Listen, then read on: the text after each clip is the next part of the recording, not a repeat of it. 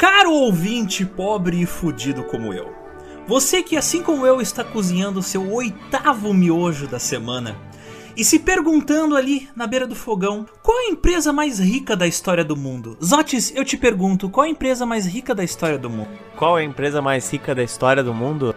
Talvez você imagine que as empresas como a Apple ou a Samsung sejam as mais ricas que já existiram sobre a face da Terra. Mas será?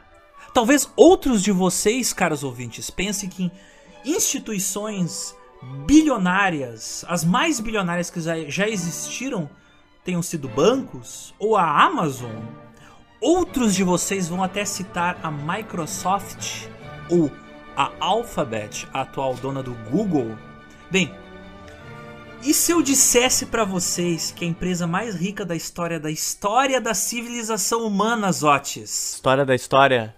Ela tinha mais dinheiro que a Netflix, McDonald's, Tesla, AT&T, Apple, Alphabet, Tencent, Microsoft, Facebook, Amazon, Alibaba, ExxonMobil, Wells Fargo, Samsung, Visa, Bank of America, Chevron e Facebook juntos. Hoje vocês vão nos acompanhar em uma viagem dos Países Baixos até as ilhas escaldantes do Sudeste Asiático. Hoje, meus caros amigos, vocês vão conhecer todo o poder e a opulência do império comercial, capitalista e financeiro criado pela Companhia Holandesa das Índias Orientais.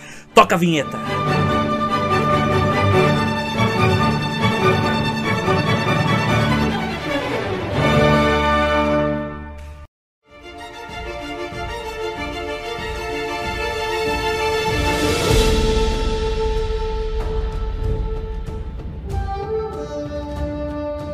Ouvintes! Deliciosos ouvintes! Bem-vindos a mais uma edição do GeoPizza, o podcast quinzenal de histórias políticas atuais e atemporais. Eu sou o Rodrigo Zotti. Eu sou o Alexander Demoussot. E hoje nós fomos catapultados de Teherã, porque o Kamenei não curtiu muito nossa última edição, eu não sei porquê. Ele não curtiu a minha piada sobre o Ayatollah Khomeini, então ele não... Conservador que ele é, ele não gosta de mulher, né, então... E nós caímos aqui nas terras das flores e dos moinhos de vento. E os Países Baixos podem ser muito bonitos. Cheios de tulipas. Cheio de canais bonitos de Amsterdã. Olha que bonito, tire sua fotinha e bote no Instagram. Mas o que esconde? O que é que essas fachadas, essas casas bonitas e quadradinhas escondem? Por trás das bicicletas, por trás dos canais, por trás dos moinhos. Da onde o pessoal tirou dinheiro para transformar o mar em uma planície?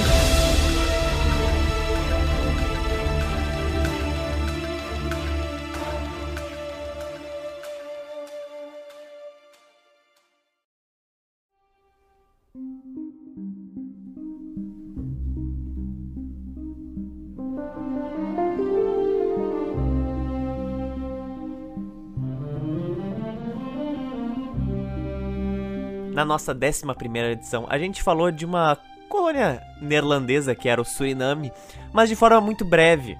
E agora a gente vai realmente ter uma noção do que era o Império Colonial Neerlandês, o império colonial mais rentável que já existiu e pouquíssimo abordado. Companhia das Índias Orientais Holandesa tinham 8 trilhões de dólares no seu ápice em 1627. Para ter uma ideia, 8 trilhões de dólares, só existem 2 países com um PIB maior que 8 trilhões de dólares, de 185 países. Que países são eles, Alexander? China e United States? China e os Estados Unidos do Trump estão. Esses são os únicos países que superam em valor de mercado a Companhia das Índias Orientais Holandesa. Países Baixos. É um paiseco do caralho, minúsculo da porra. Por causa que há pouco tempo atrás a maior parte do atual território deles era mar, aí eles aterraram, terraplanaram e transformaram em país. Antes de contar a história da empresa, primeiro a gente tem que contar a história do país. Do país? Sim, primeiro a gente tem que falar do quanto os Países Baixos eram foda. É importante dizer, já de antemão, eu vi já muito jornalista de renome e pessoas, documentaristas, caindo num hoax, Alexander, que eu fiquei assim, ó, putz, sacanagem. Mas tudo bem, todo mundo erra. Mas seguinte, gente, a Holanda é uma província, é basicamente um estado, em outras palavras. E muitas pessoas falam, não, Holanda e País Baixo é a mesma coisa. Seria a mesma coisa que você dizer que Minas Gerais e o Brasil é a mesma coisa, é literalmente isso. Então você tem a Holanda do Sul e a Holanda do Norte, são estados, e os Países Baixos é feito de mais estados. Mas nessa época que a gente está abrangendo aqui, que é o século 17, os Países Baixos, eles eram repúblicas, eles não eram um país exatamente. Eles foram chamados das 17 repúblicas neerlandesas. Na época, olha só que curioso, e sabe de quem eles conseguiram sua independência? De quem, Zotti? Do Império Espanhol. Oh my god, toque. Por que isso? Bom, por que isso? Porque na época o Império Habsburgo, que surgiu na Áustria já na Idade Média e começou a se espalhar pelo leste europeu e um pouco do norte europeu, na Alemanha, nos Países Baixos e também em umas partes da França. Era uma família que gostava de transar com as primas, né? Como nós aprendemos no segundo episódio do GeoPizza, o episódio sobre incesto. Episódio maravilhoso. E nessa época, as repúblicas neerlandesas começam a se rebelar durante várias décadas, a ponto de conseguiram tratar um acordo com a Espanha para ter mais autonomia, formando assim as suas 17 repúblicas neerlandesas. Lembrando que eles ficavam numa rota importante de comércio, então tipo, eles eram um entreposto comercial entre o extremo norte da Europa e o resto da Europa. Então meio que eles já tinham uma habilidade comercial foda naquele período. No nosso episódio da primeira bolha especulativa da história, nós vamos entrar a fundo na verdadeira idade de ouro neerlandesa. Mas agora nós vamos sublinhar os motivos que levaram essa nação a criar a empresa mais rentável do mundo colonialista, Alexander. Por que isso aconteceu? Tell me, enlighten me. Durante a idade de ouro nos Países Baixos, país onde tu tinha liberdade religiosa, tu poderia ser católico, tu poderia ser protestante, lá tu tinha judeus. Lá foi um dos primeiros países do mundo onde tu teve classe média. E tu tinha tanta classe média que um dos lugares da Europa onde você não passava fome se você fosse artista, pintor, por exemplo, os Países Baixos eram um lugar onde pobre comprava quadro para enfeitar a própria casa. Vermeer, por exemplo, um dos maiores pintores da história, era um cara de classe média que vendia pra gente rica e de classe média. Se tu tem um país tão rico que pobre compra arte, tu tem uma demonstração do quanto o país era desenvolvido economicamente e culturalmente. Lembrando que também é naquele lugar, nos Países Baixos, que foi inventado o microscópio. Então, tu tinha tantos burgueses que o pessoal já estava desenvolvendo ciência iluminista lá por 1630 e pouquinhos, 40 e pouquinhos.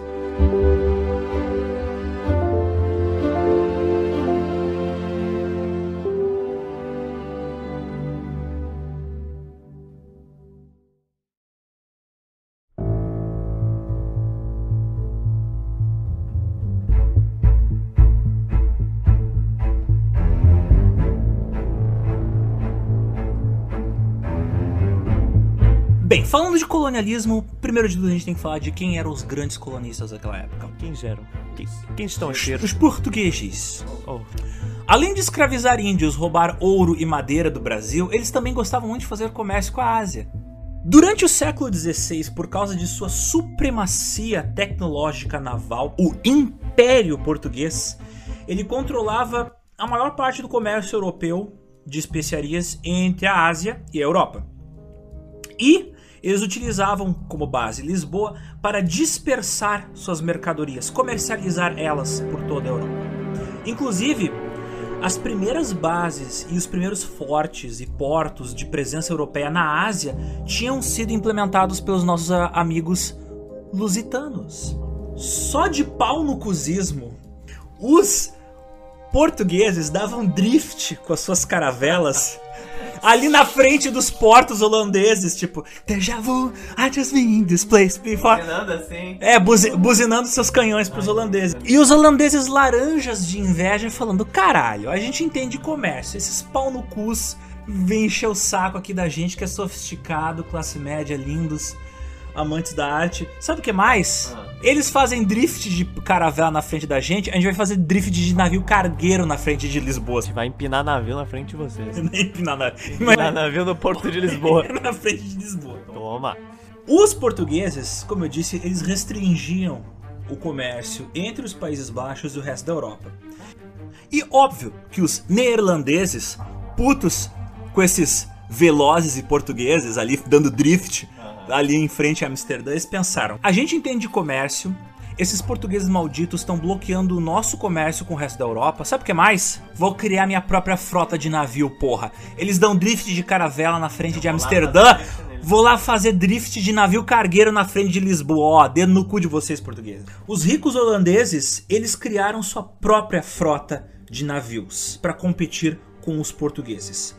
Esse plano, ele não foi feito à moda caralho, porque ali nos Países Baixos, como eu já tinha citado, tu não tinha só uma república que era cheia de gente rica, com grana, pra investir. Ah, vou fazer minha própria frota de navios gigantes, cargueiros, que transportam especiarias. Não. Os caras, eles também tinham tecnologia. Países Baixos, classe média, o pessoal tinha conhecimento de ciência, lá se desenvolvia ciência, tecnologia. Então os caras sabiam fazer navios capazes, não só de fazer longas viagens, como, por exemplo, navegar contra a corrente, navegar contra o vento, uma coisa que é fundamental para navegações naquele período e que só os portugueses até aquele momento, e uns caras aí da Espanha, conheciam. A primeira expedição que eles lançaram foi em 1595, e ela retornou com sucesso vinda da Indonésia com uma grande quantidade de especiarias. Assim, em 1602, percebendo que isso aí tinha futuro, os caras fundaram a Companhia Holandesa das Índias Orientais. Como é que se pronuncia em holandês, Zotis? Puta merda, eu realmente quero saber, porque, meu Deus. Aí, insere aqui áudio do Google. Verenigde Oostindische Compagnie. Ou seja, a VOC. A empresa, uma combinação de organizações comerciais de várias cidades da Holanda e da Zelândia, e da Holanda do Sul e da Holanda do Norte, negociava na Ásia e entre a Ásia e a Europa. Então eles não faziam só um comércio entre a Ásia e a Europa, trazendo cargas. Eles faziam um comércio entre pontos da Ásia, em particular nas Índias Orientais Holandesas, hoje conhecidas como Indonésia, República da Indonésia. A VOC foi a primeira empresa pública, ou seja, foi a primeira empresa a emitir ações negociáveis numa bolsa de valores. Esse comércio espetacular com a Ásia fez da República Holandesa o principal centro de comércio, não da Europa, do mundo. Pra mim, a imagem que eu tenho, assim, Zotis, é que a VOC é tipo uma frota de destroyers imperiais do Império Contra-Ataca, sabe? Tipo, pam, pam, pam, pam, pam, pam, pam. Só que ao invés de destruir bases rebeldes, tipo, elas, aquele monte de navios pretos, assim, sabe? Com a bandeira laranja. Alguns numbers. A empresa começou com 150 navios, 40 navios só de guerra, 50 mil funcionários, um exército de 10 mil soldados. Eles tinham um exército? Não, você consegue criar assentamentos a 10 mil quilômetros de você só na base da Lábia, é bem de boa, assim. Eu achava que eles apenas faziam comércio. Com certeza. Durante quase 2 séculos, a VOC enviou quase 1 milhão de pessoas, ou seja, europeus nessa época, para a Ásia, mais do que toda a Europa juntos. E eis uma coisa muito interessante, porque a VOC foi muito esperta, porque ambição é uma coisa desgraçada, né? Quando o ser humano é ambicioso, normalmente ele só faz merda e não atinge nada que ele quer. Mas esses neerlandeses, eles realmente eram ambiciosos e eles realmente chegaram em algum lugar. Porque não só eles tinham a VOC, que é a Companhia das Índias Orientais, eles tiveram a Companhia das Índias Ocidentais, que essa empresa era para criar assentamentos no Ocidente. Eles basicamente dividiram o mundo entre, tipo, uma empresa administra metade do mundo, a outra empresa administra... É isso, é o Império, é o Darth Vader, cara. É o da Arte Vader. Darth Vader. Então, perfeito, o Império das Índias Ocidentais colonizava, basicamente, várias partes da América do Sul, da América do Norte, da África, enquanto a Companhia das Índias Orientais iam na Ásia, como na Índia, como a Indonésia. Alexander, não só de especiarias, escravizados, chibatada e estupro de escravizados, é feito lucro da Companhia das Índias Orientais. Quais eram as outras fontes de ganho financeiro deles? Um dos grandes motivos que levaram a Companhia das Índias Orientais e Ocidentais não foi só a sua ambição terrível e comercial, mas também a sua grande capacidade de capitalizar as suas viagens. Isso pode ser um pouco de bobagem, mas era uma coisa totalmente inovadora na época, porque quando você tem um mercado financeiro onde as pessoas ativamente participam do que está rolando, as pessoas se interessam, as pessoas conversam e falam para as outras, e assim você ganha mais investidores. A única região na época que fazia alguma coisa parecida era as bolsas da atual Itália, que na época eram várias repúblicas do século XIV. Mas os investidores neerlandeses, eles faziam uma coisa muito interessante. Você podia investir, falou, em várias viagens. Então, graças a Deus, se algo desse muito errado em um assentamento de Manhattan, as pessoas que investiram no Suriname não iam ser prejudicadas, porque, não tem nada a ver comigo. E elas também podiam investir na construção de navios. Isso é uma coisa muito interessante, porque quando as pessoas faziam lá e investiam no navio, a ação do navio subia pra cacete, assim, a ponto de que um dia antes da porra do navio sair do porto, todo mundo tava tipo, caralho, o navio tá tipo, muito dinheiro que eu ganhei. E as pessoas ficavam, vende essa porra, que amanhã essa porra vai sair do porto e vai estourar. Aquele mar de holandês de peruca branca rasgando o papel, eu vendo por 5, eu vendo por mim, compra 15, não sei. E os caras falando, não vai cair o preço, vai dar tudo bom. E o que acontecia? Quando o navio saía, obviamente, todo mundo vendia droga da ação, e aí o preço do navio caía drasticamente. Isso era ótimo porque o navio conseguia criar fundo suficiente pra sair, pra ser construído. Mas se desse alguma treta, se tivesse um vazamento, se ele precisasse fazer algum conserto, ele ia ter grandes problemas, porque você teve um navio que valia, sei lá, 100 mil dólares, e você tem outro que vale 5 mil dólares no dia seguinte. Então essa flutuação foi um dos motivos que mais tarde a gente vai ver levou a empresa a ter alguns probleminhas. Tu vê que aquele puteiro de Wall Street dos anos 80 não começou nos anos 80, começou no século 16, 17. Zotis. Em 1604, a Companhia Holandesa das Índias Orientais, 2 anos depois dela ser fundada, os neerlandeses, eles tinham vários assentamentos na Índia. Só que eles eram pequenos, alguns deles eram simplesmente um porto para tu atracar teu navio, descarregar carga e carregar carga. Eles tinham mais de 40 entrepostos e eles tinham subdivisões para cada localidade, por onde chegavam os produtos. Lá, uns malucos compravam tralha, exatamente como nos camelôs ali de centro de Porto Alegre, tipo, chega um bando de maluco, vai lá, pega o que tem no lugar. Tipo, em todo camelô. É, em todo camelô, seja Rio de Janeiro, São Paulo. Imagina os camelô que tem no Rio de Janeiro e São Paulo. E nessa putaria de compra e vende, na Índia, por exemplo, é da onde eles tinham um grande suprimento de tecidos, como seda, vinda da China, e o algodão. Lembrando que a Índia era um dos locais por onde passavam as rotas da Rota da Seda.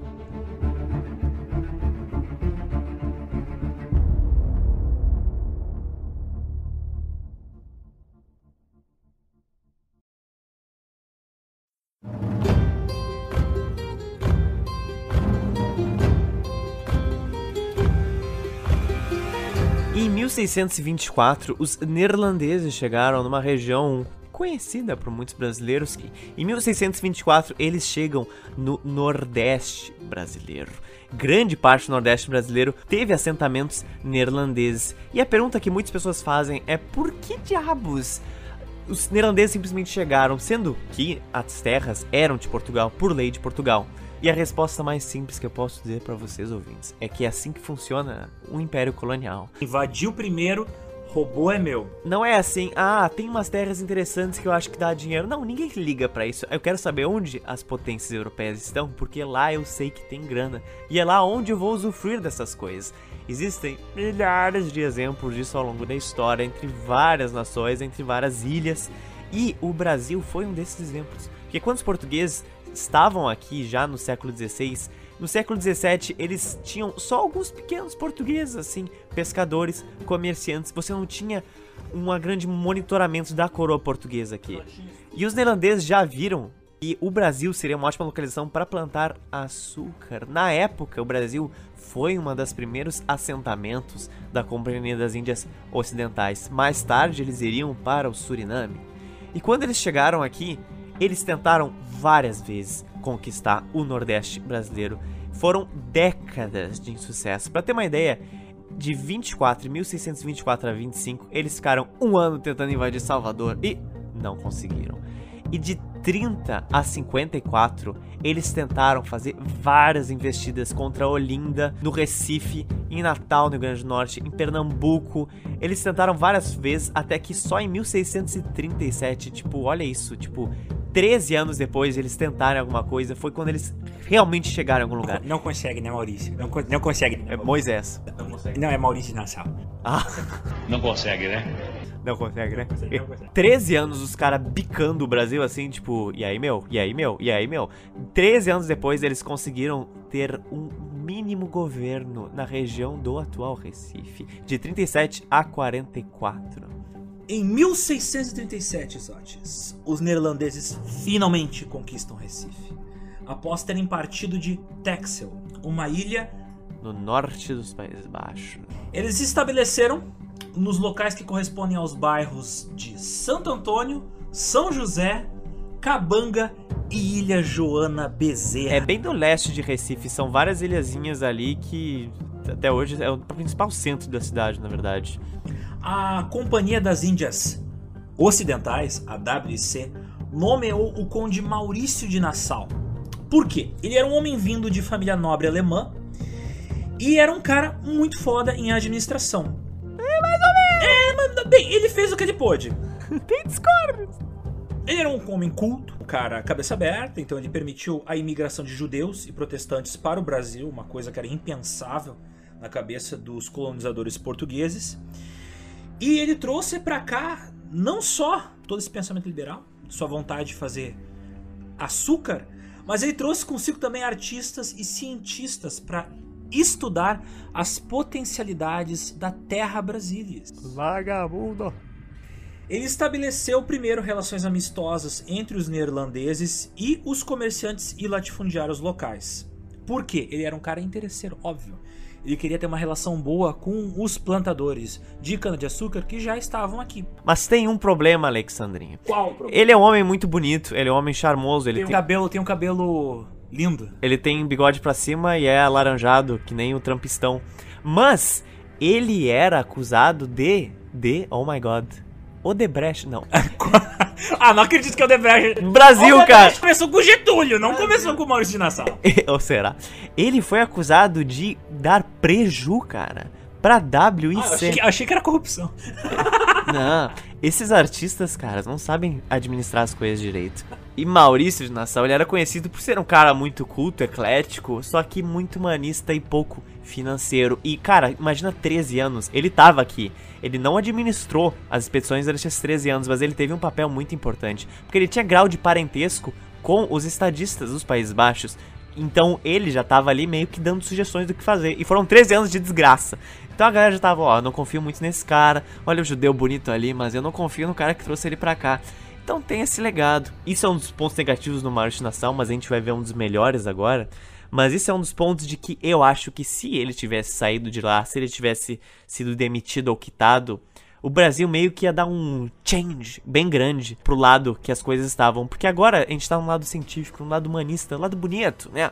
Só que em vários assentamentos neerlandeses não foi assim. O nosso primo aqui em cima, Suriname, não teve um destino assim.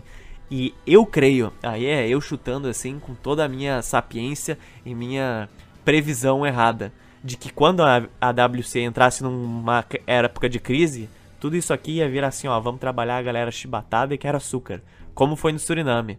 Então até hoje isso é debatido pelos historiadores, tipo, será que seria bom se ele tivesse continuado aqui? O que será que tivesse acontecido? Então, nunca saberemos a resposta, mas eis as minhas respostas. Talvez a gente chegasse no mesmo Brasil, a mesma merda, só que todo mundo falando holandês. E uma das coisas engraçadas que mais acharam de resquícios dos neerlandeses no Nordeste brasileiro, adivinham o que que era? Não eram tamancos e nem tulipas. Tipo, coisas que eles usavam. Dos judeus? Não!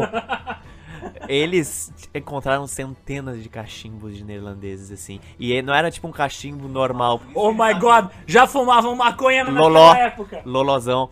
Porque eram uns cachimbozinhos típicos dos Países Baixos, que eram branquinhos, assim, com o formato todo arredondado. Enquanto o Brasil, ele era quadradão, assim, feito de madeira mesmo, marrom.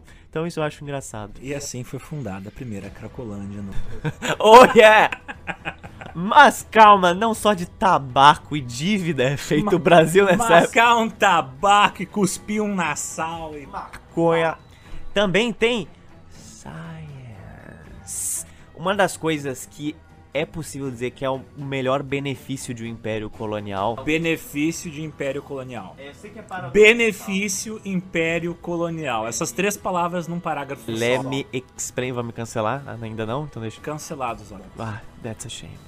O que acontece é que quando você vê nações no século XIX, XVIII, que eram potências científicas, quem eram esses países? França, Grã-Bretanha. Você teve nesses países, nessas potências francesas e britânicas, impérios coloniais. O que eu quero dizer com tudo isso? Não é simplesmente um lugar onde você vai extrair dinheiro de uma mangueira e jogar para cientista fazer pesquisa. Não é assim que funciona. Porque quando tu tá no teu país achando que os Países Baixos, o mundo é que nem os Países Baixos, ou seja, é um tempo de merda e tem tulipa em todo lugar, e você vai pra 11 mil quilômetros dali e você vê, tipo, uau, um sol do caralho e samambaias e mosquitos e malária e dengue e coronavírus, você pensa, uau, o mundo é realmente diferente, vou estudar este mundo diferente, olha só, tem macacos aqui, tem onças pintadas. Então eles começam a trazer cientistas para estudar, para catalogar essas espécies de animais, de frutas, de plantas, de flores. E é por isso que vários cientistas que fizeram ciência antes do século XX, como Darwin, Newton, a Marie Curie ou Jean Lamarck, foram países que apostaram muito na ciência. E eu sei que Marie Curie era polonesa, mas ela viveu o tempo todo na França.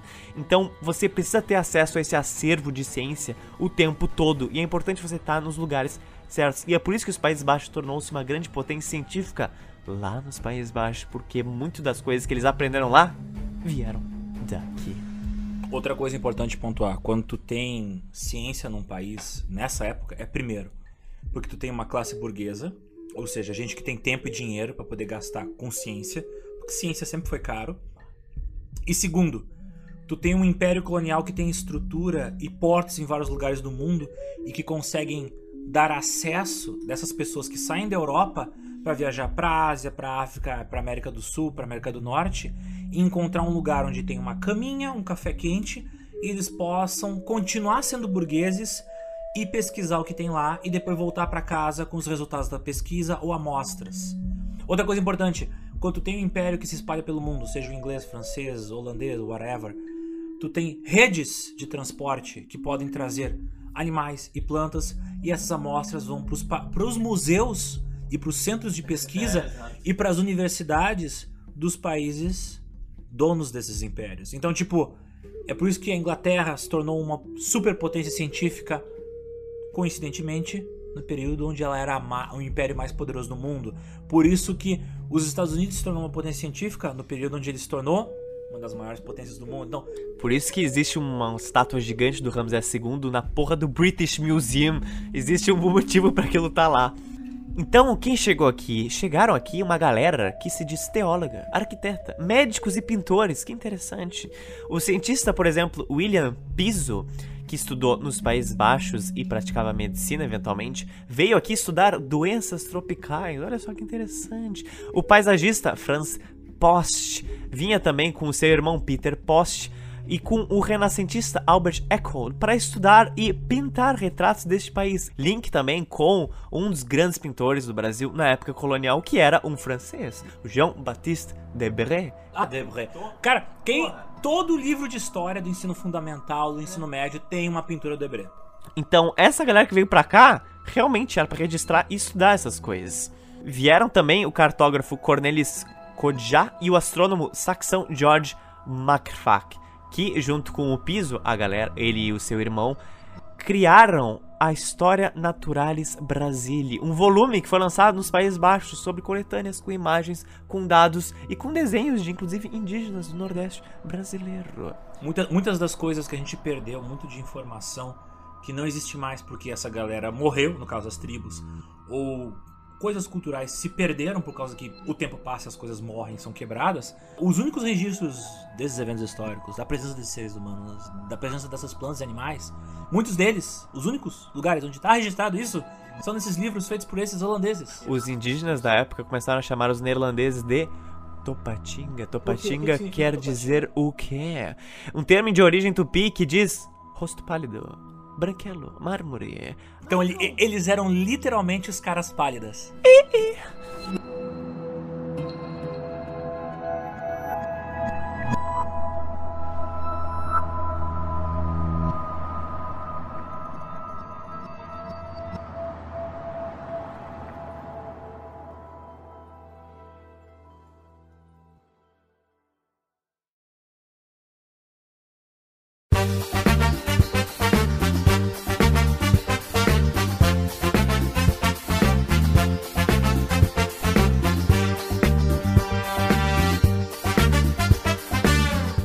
Mas Otis, porque não é só uma herança cultural e econômica. E nem de maconha e nem de cachimbos que eles deixaram aqui.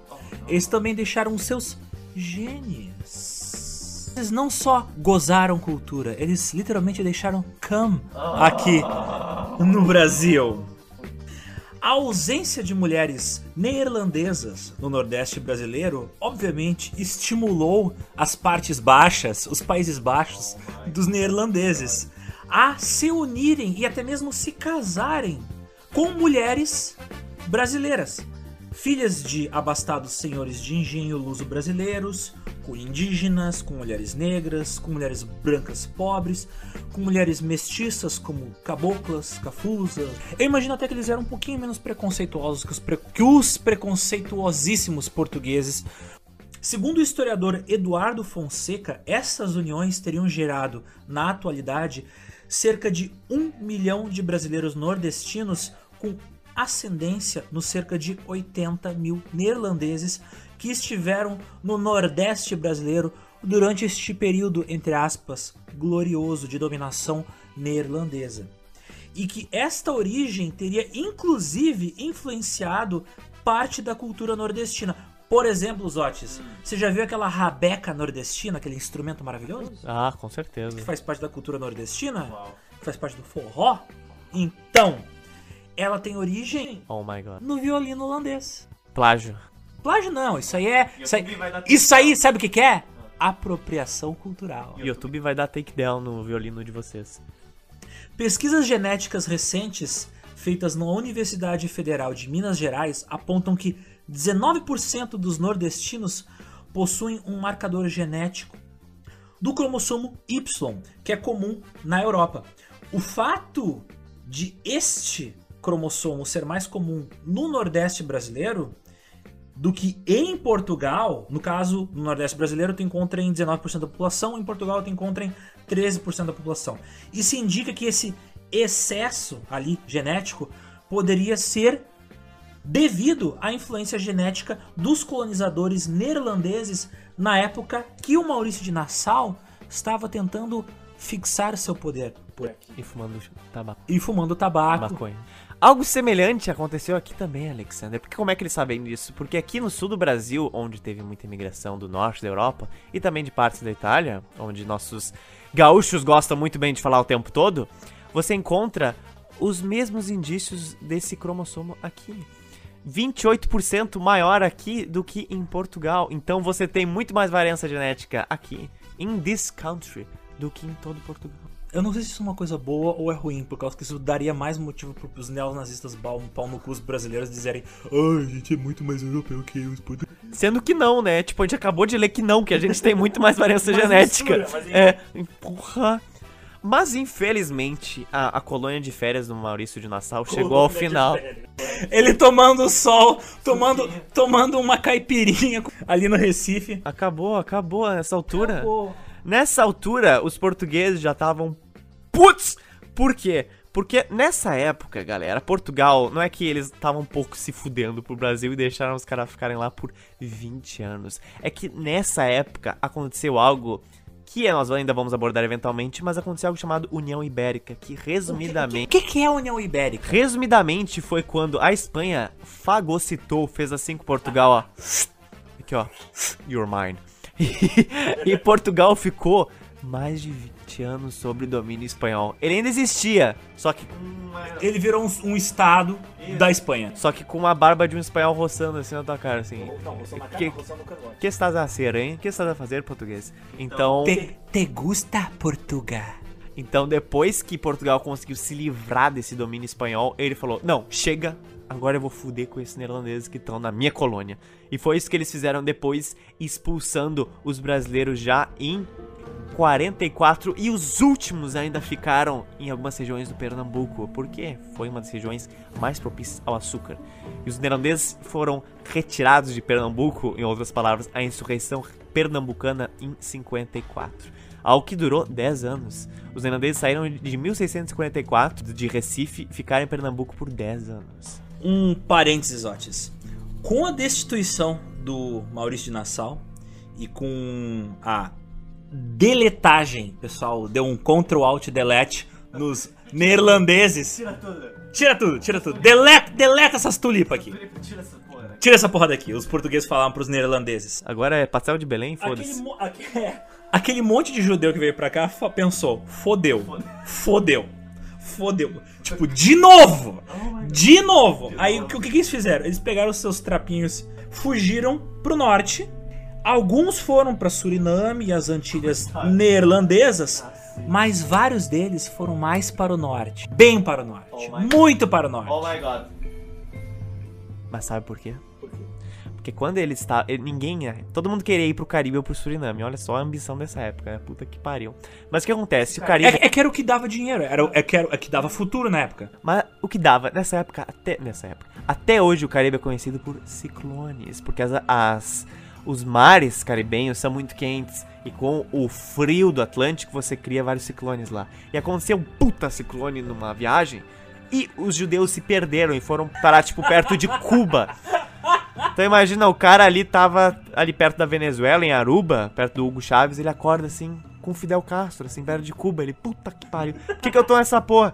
E aí tem uns espanhóis ali te olhando em Cuba e você fica, não, vambora. Aí os neerlandeses ainda vivos do ciclone falaram, não, olha só, tem um assentamento aqui perto da gente agora, que é um pouco mais pra cima. Um pouco mais pra cima. Eles ficaram o dobro do caminho pra cima. Nessa merda fazer o quê?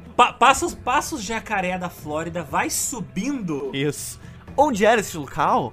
Esse local era na atual ilha de Manhattan, que era... New York! Que era um assentamento neerlandês na época. Esses judeus, portugueses e neerlandeses fundaram a primeira comunidade judaica que se tornou a maior comunidade de judeus do mundo, nos Estados Unidos. O primeiro cemitério judeu da cidade de Nova York ainda existe. Ele é o lugar histórico mais antigo de Nova York. A congregação fundada por eles, a Sheharit Israel, de origem portuguesa e brasileira, são lembrados. A constituição da congregação desses judeus foi escrita em português. E lá os primeiros judeus dos Estados Unidos, que nessa época nem eram os estados, nem eram unidos, se estabeleceram. Inclusive lá foi criada a primeira sinagoga em Manhattan, que imitava a primeira sinagoga que foi construída em Recife. Isso não é nada mais do que os estadunidenses copiando novamente o jeito superior do brasileiro de ser. Olá, agora eu sou de Recife. Eu tenho que puxar a sardinha pro meu lado, não é? Vem a Recife, vem. Eu quero te mostrar a ilha de Itamaracá. Eu quero que você brinque um carnaval em Olinda.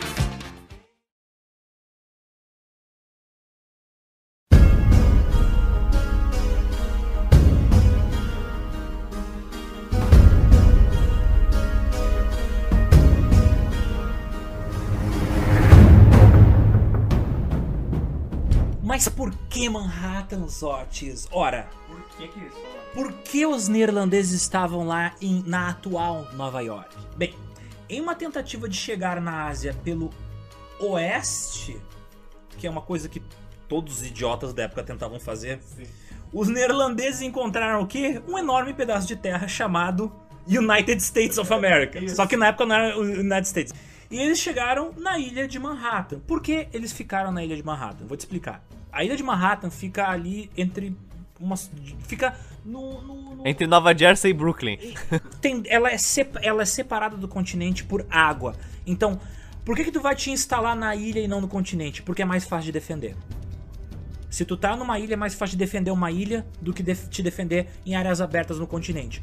Te defender de quem? Das tribos indígenas, que na época eram... Bem, estavam percebendo que tava chegando invasores cara pálida e pensaram, caralho, a gente tem que matar esses europeus desgraçados. Então, tipo, os indígenas que não faziam acordo com os europeus entravam em guerra com eles. Então, como é que tu te defende? Mantém uma separação de água entre você e os índios. E por isso os caras se instalaram em Manhattan, na ilha de Manhattan. Como eles não encontraram uma passagem para o oeste, como eles não encontraram uma passagem para as Índias Orientais, eles ficaram por lá. E eles olharam, tipo, o que tem por aqui? Bem, tem castores. O que dá pra fazer com castores? Casacos e chapéus. Então eles começaram a fazer dinheiro com a compra de peles dos índios e a revenda. Aliás, esse mercado de venda, compra e venda de peles de castores continuou dando dinheiro pra caralho até, sei lá, 1800 e minha avó era virgem.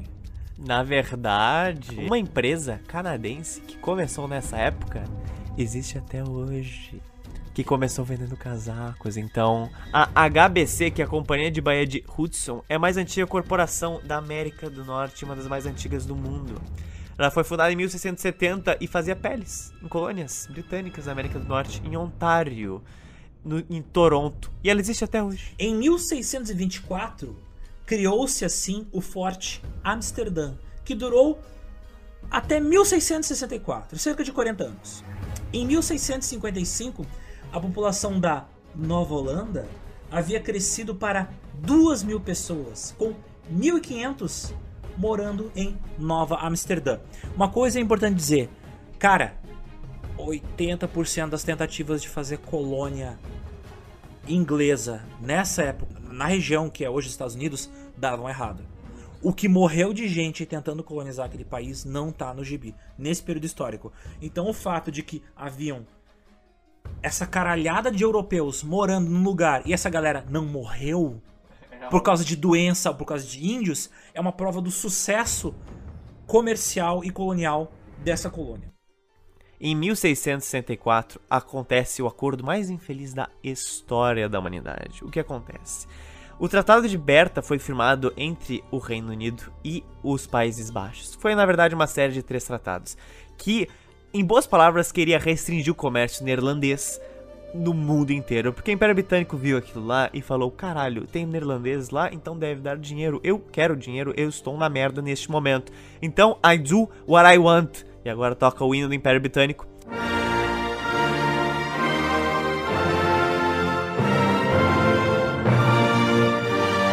E assim, depois de um tratado, os britânicos na época tinham a região que era o atual Suriname. Então, calma, visualize na mente de vocês essa exchange. O Suriname de hoje, que foi neerlandês, era nessa época dos britânicos. E Manhattan, que foi depois dos ingleses, era nessa época neerlandês. Então, foi lá a Elizabeth II, brincadeira, já estava morta nessa época, na verdade, foi o sucessor dela, falou, olha só, vocês estão aqui com um assentamento ruim, só tem castor nessa porra, eu tenho uma região bem melhor ali na América do Sul, que vai dar umas boas granas pra vocês, o que vocês acham de trocar comigo essa porra? É tipo, o que vocês acham com uma arma no seu peito, sabe, não tem muito que você possa fazer. Então, os neerlandeses acordaram, não, beleza, vamos trocar Manhattan pelo Suriname. Então, lembre-se que hoje, quando você vê o Wall Street, quando você vê o Empire State, tudo isso foi trocado por Paramaribo. É isso, basicamente, que aconteceu. O cara que assinou esse acordo, com certeza, é ostracizado em grande parte do pensamento neerlandês até hoje.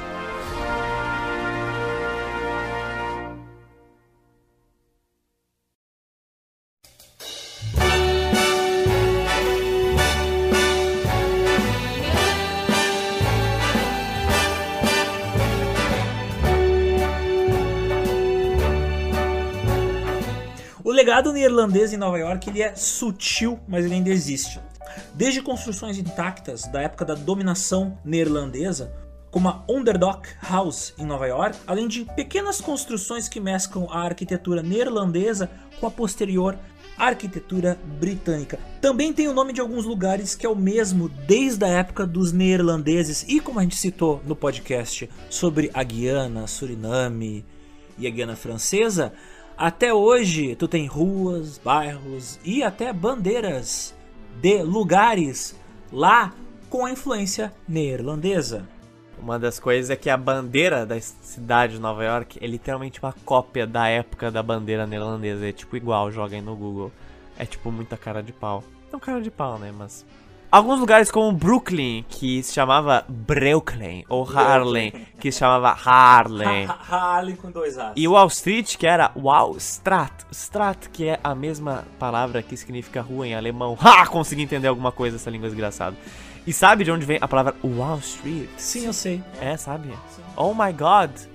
Oh my God. O que eu sabia, assim, ó, é que Wall Street ficou com esse nome por causa que existia um muro que separava a rua das criações de porcos. Caralho. Sim, porque assim, ó, tu tinha criações de porcos ali na ilha de Manhattan. Uhum. E a cidade foi crescendo, aí foi se urbanizando, e no período intermediário entre cidade com edifícios gigantes e área rural, ainda tinha umas criações de porcos. Então, para os porcos não fugirem para a rua, o pessoal tinha um muro. Aí a Wall Street era a rua do muro. O muro era para separar os porcos da rua. Genial. Acho fantástico. É sério, para ter uma ideia como era maluco Nova York... nos últimos 10 anos os caras encontraram acho que 2 ou 3 túneis de... porcos vivos lá. Não. Em Wall Street. Os caras encontraram ali na ilha de Manhattan, entre Manhattan e o Brooklyn, 2 ou 3 túneis de vaca.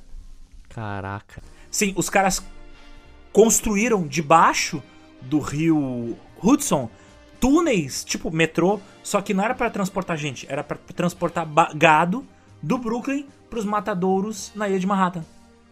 Era transportado por debaixo do rio. Esses túneis existem até hoje, porque quando eles construíram o metrô, e quando eles foram reformar o metrô, eles foram furando, e opa, mas já tem um buraco aqui. Opa, tem uma vaca aqui. Tem uns ossos de vaca e um buraco todo de tijolinho. Cara, que genial. Recomendação rapidinha, tem um episódio do 99% Invisível, 99% Invisible, um podcast americano, que conta a história da Wall Street, né? E desses túneis para vacas. Mas o legado de Nova York não se resume a vacas e porcos ainda. Se resume a mais do que isso. Hipsters.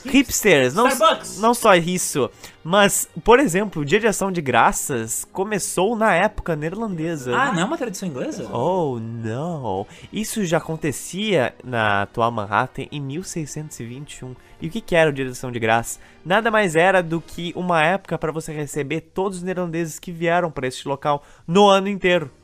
E já na época das 13 colônias, isso foi ampliado para que recebessem os imigrantes ingleses, a galera britânica que chegava para as 13 colônias. Isso se estendeu a ponto de virar um feriado nacional a partir do século XIX. Então nessa época o imigrante não era recebido a tiro, era recebido com festa. Imigrantes, só que eles sabem que eles são imigrantes do mesmo lugar, né? Se recebem como donos, não como imigrantes. E não só isso, além de algumas sutilezas arquitetônicas, Nova York sempre foi conhecida desde essa época por ser um lugar de tolerância religiosa e política, e continuou desde então e é até hoje o lar de muitas pautas progressistas do United States, tirando, é claro, a Califórnia. It's up to you, New York, New York, New York.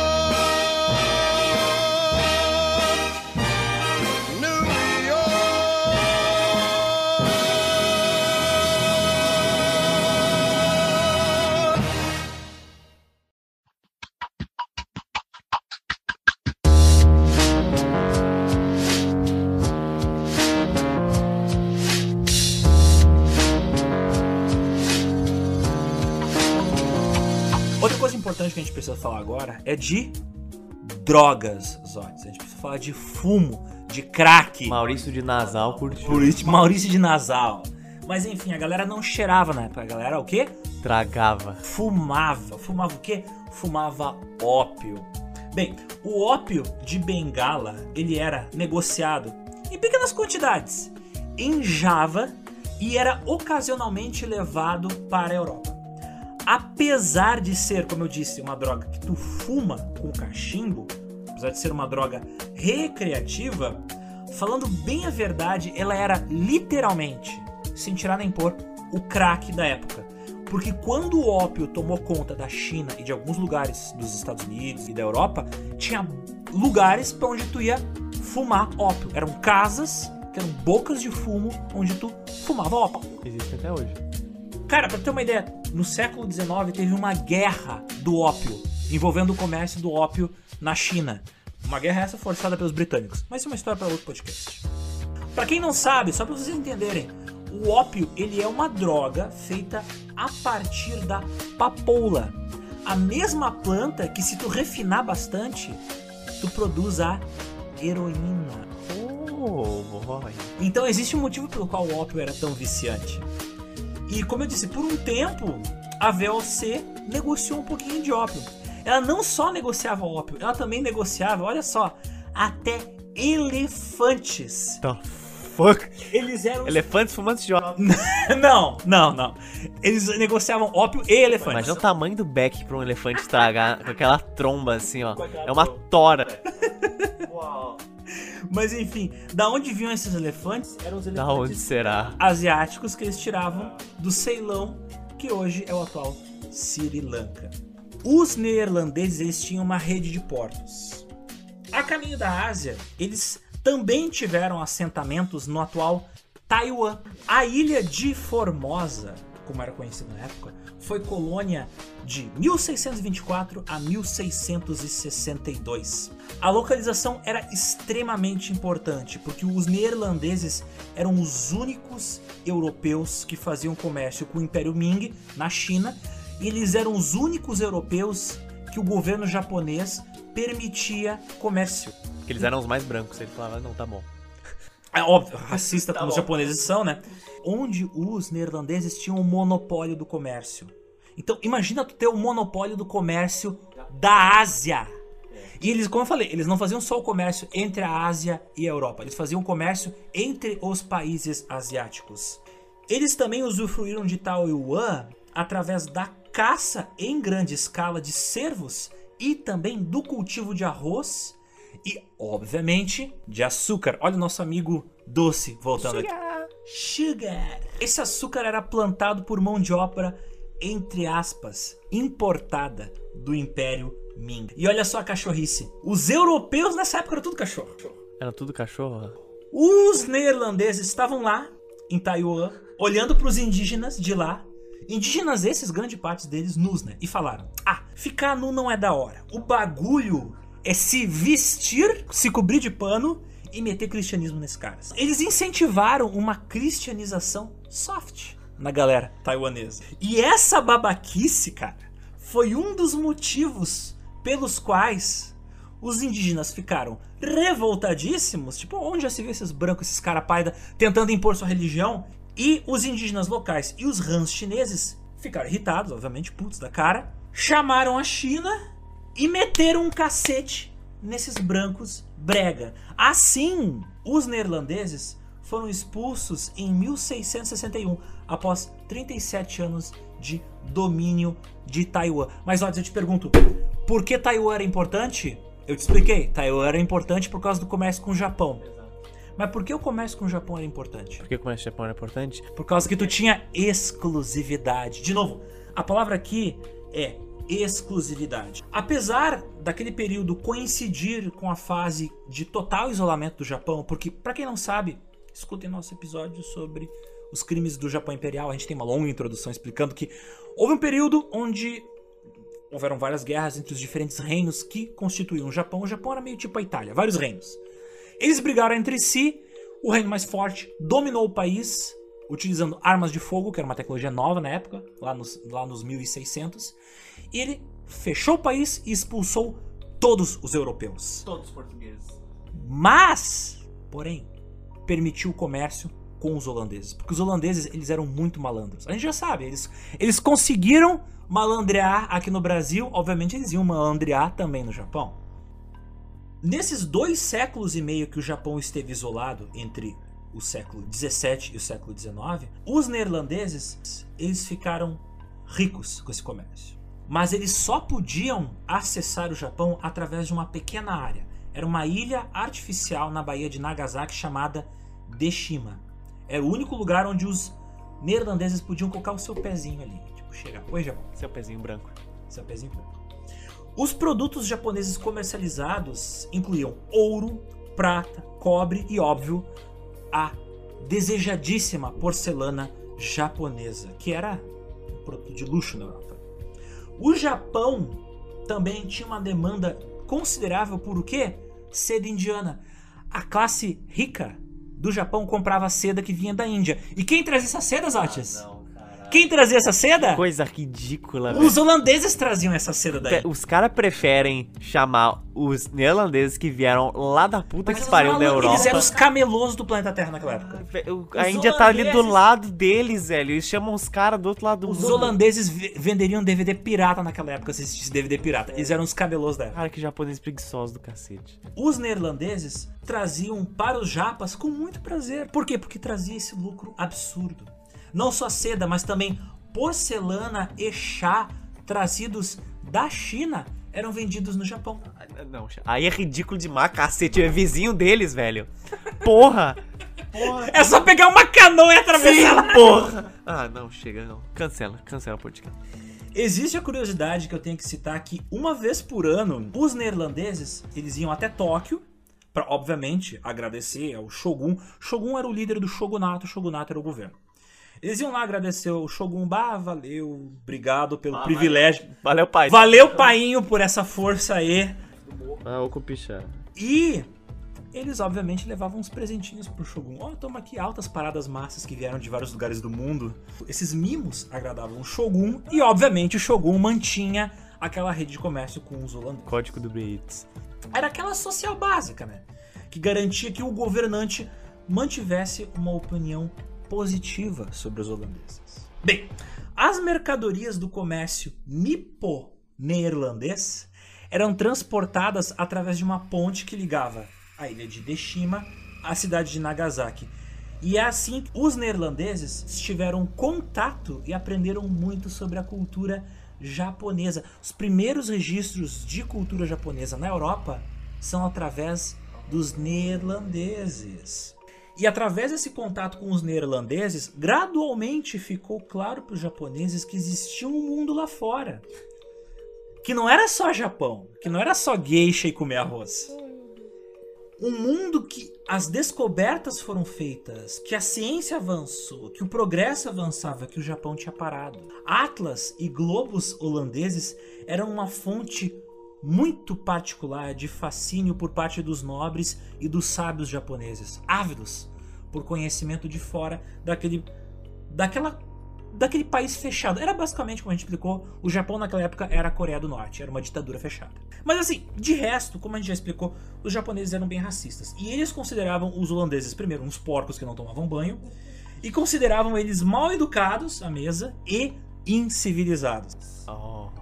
Outra consequência inesperada desse trade entre japoneses e neerlandeses é que muitos dos objetos e esculturas e pinturas e cerâmicas japonesas que foram parar na Europa e foram parar nos círculos artísticos europeus acabaram com o tempo influenciando a arte europeia. E é por isso que no final do século XIX começa a surgir alguns movimentos artísticos que imitam elementos da arte japonesa.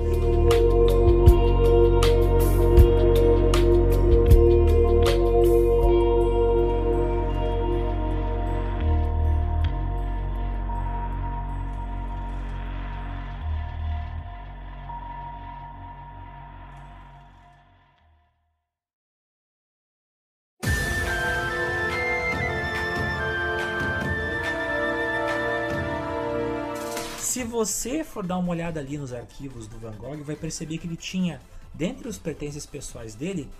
Uma katana. Não. Ele era um weeaboo, ele era um fã de anime, só que ele só tinha posters de geishas. Sério, ele tinha um posterzinho de geisha. Ele tinha umas pinturas japonesas. E dá pra tu ver que aquela coisa do 3D não tá muito bem correta, a perspectiva não tá muito correta, vem em parte da influência japonesa na pintura do Van Gogh. Olha aí, waifu. Então, Van Gogh tinha uma waifu. Oh my god. Van Gogh frequentava lutas de katana e foi assim que ele perdeu uma orelha. Essa é a verdade. Não, eu ia falar que ele frequentava convenção de anime. Anime Extreme Van Gogh lá, loucaço. Van Gogh Senpai. Puta merda. Então, Zotis, mas não era só de comércio sugoi desu vivia os neerlandeses. Porque assim, ó, a viagem para a Ásia não era assim, tipo, ah, vou pegar Air Holanda e vou pro Japão comprar umas cerâmicas. Era difícil, era foda, era hardcore, era tough. Porque você tinha que pegar um barco que às vezes levava 8 meses de viagem entre a Neerlândia, entre os neerlandeses lá, fumando ópio e plantando tulipa, e a Indonésia. Imagina, 8 meses de viagem num navio cheio de homem fedorento. É foda, né? Os navios que a VOC construiu, eles eram navios especiais para executar essas viagens. Eles eram uma combinação de um navio de carga com um navio de guerra. Como as viagens eram longas e por águas muito complicadas, quando eu digo complicadas não era só tipo águas turbulentas, mas águas cheias de piratas, porque nessa época todo mar era uma maneira... Piratear era uma maneira fácil de ganhar dinheiro. Ainda é, hoje. A disciplina dentro dos navios era extremamente severa. Aliás, ela tinha que ser, porque, tipo, não só o pessoal tinha medo dos piratas, mas tinha medo de insubordinação, que podia acontecer caso alguns marinheiros resolvessem pirar, tipo, ah, tá demorando demais, a gente tá puto com as nossas condições de trabalho. Quero fazer drift, me dá aí. E também era muito tediosa a viagem. Tipo, por exemplo, se tu não soubesse ler, tu não tinha com o que te ocupar o dia inteiro. Então pensa no tédio de uma viagem de 8 meses sem nada pra fazer. Imagina quantas revelações aconteceram nessa caravana. Apesar do risco de vida que tu ia correr durante esses de 8 a 10 meses, uma vez no local de comércio, as chances de tu ficar podre de rico com os contatos certos eram assim, ó, certeiras. Então, muita gente ficou rica não só investindo na VOC, mas ficou rica viajando e trabalhando como comerciante, morando nos locais que forneciam os produtos comercializados pela VOC. Mas assim, ó, imagina, um barco feito de madeira, na água, 8 meses. E tem coisas que são feitas de ferro, de aço, que vão enferrujar. Então, tu precisa de manutenção. Como é que os caras faziam a manutenção dos navios? Ao longo do caminho, os caras tinham bases. E nessas bases eram não só locais de comércio, mas eram portos estaleiros, onde era feita a manutenção dos navios de transporte.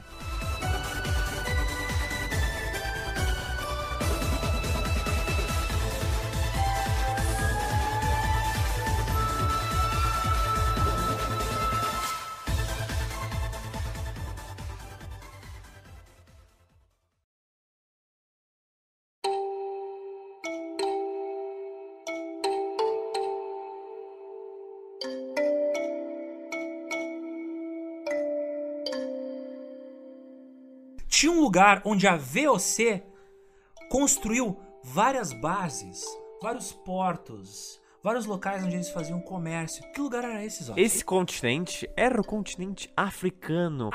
A Companhia das Índias Ocidentais, que cuidava do Ocidente na época, pensou, bom, eu preciso contornar todo este continente. Nada mais justo do que se você vai contornar todo um continente... invadi-lo e aterrorizar a sua população com a sua demonstração de poder.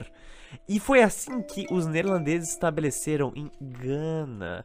Gana fica exatamente na África Ocidental, que na época era controlada pelos portugueses. Então, com uma boa rixa europeia, que você tem toda a África para fazer um assentamento, você faz exatamente onde tem europeus, que eram onde estavam os portugueses.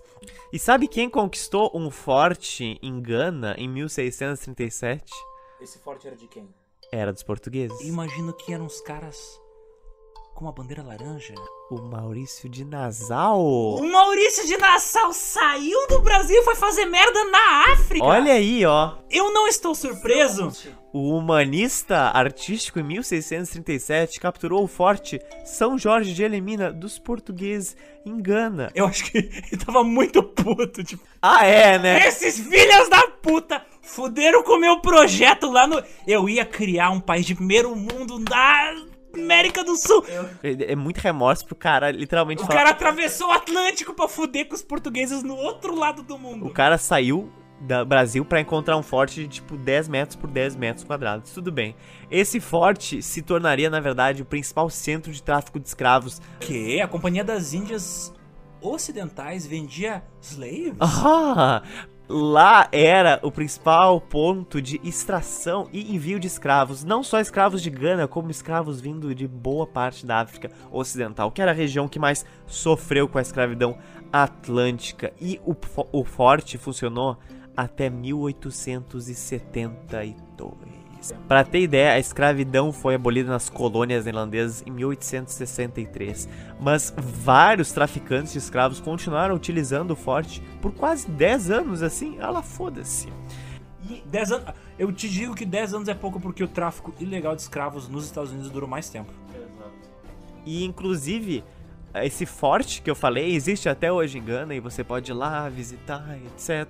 É uma região muito prazerosa, digamos assim. Elas são duas entradinhas minúsculas. Em cima de uma delas tem tipo uma caveira esculpida.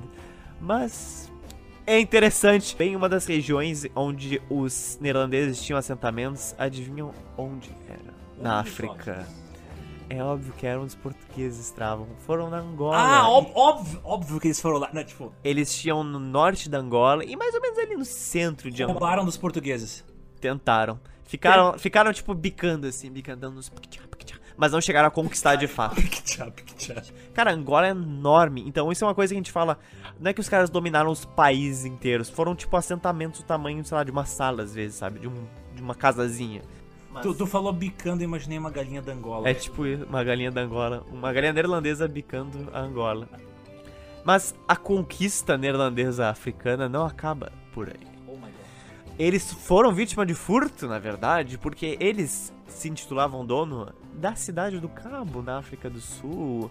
Embora os portugueses tivessem alguns assentamentos lá, principalmente por causa das viagens do Bartolomeu Dias, os neerlandeses estabeleceram em regiões um pouquinho afastadas, mas utilizaram muito dos conhecimentos portugueses para chegar até lá.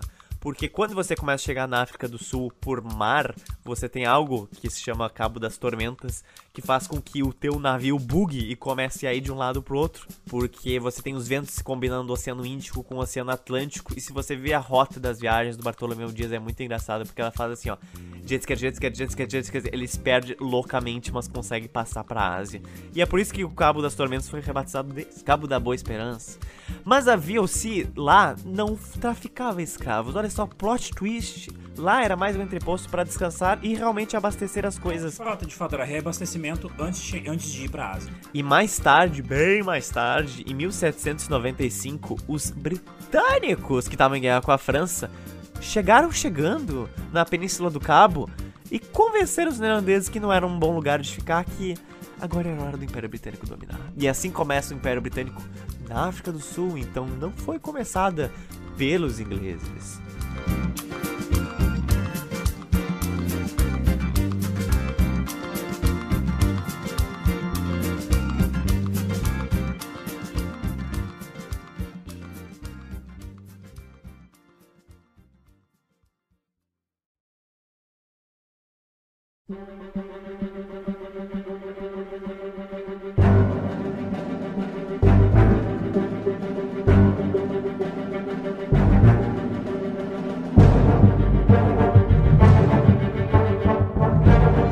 Mas então, Alexander, não só de ópio, de crack, loló e chibatada, escravidão, é feito o sucesso... Moscada e sal e pimenta? É feito o sucesso da Companhia das Índias Orientais. Como a gente falou, o fato das pessoas comuns poderem investir em ações dessas empresas cyberpunks foi um dos motivos que levou ela a ter grandes sucessos financeiros e conquistar outros mares.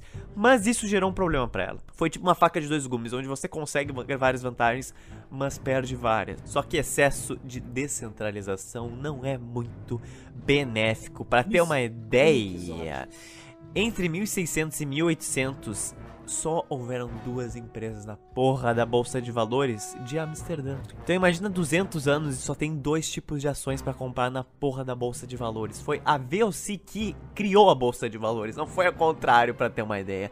Então você tem... Isso não faz menor sentido, isso é absurdo. Você tem séculos de vocês só podendo ter comprado duas coisas. Enquanto isso, outros países europeus como a França e a Inglaterra olharam aquilo... Não, nessa altura em Londres tu tinha uma variedade tipo de dezenas, centenas de empresas fazendo ações. E o problema era isso, porque não só você não tinha novas empresas, mas também a VOC não facilitava porque ela não tinha novas ações. Ações você pode expedir, ou você pode criar, digamos assim, ao longo do tempo. Só que a VOC não fez nenhum dos dois. Uma das coisas, por exemplo, que a Apple fez para continuar tendo acionistas novos foi que, tipo, quando as ações dela aumentavam muito de valor, ela quebrava as ações.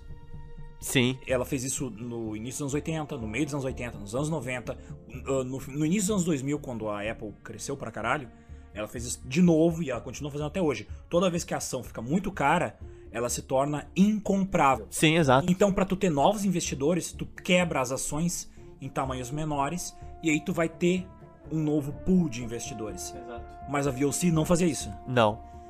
Então, as ações que tinham eram pra sempre as mesmas. Exactly. Bem, isso gera um problema que tu não tem novos investidores. Quando uma empresa vai valorizando cada vez mais, ela vai ficando cada vez mais cara de você comprar ações dela.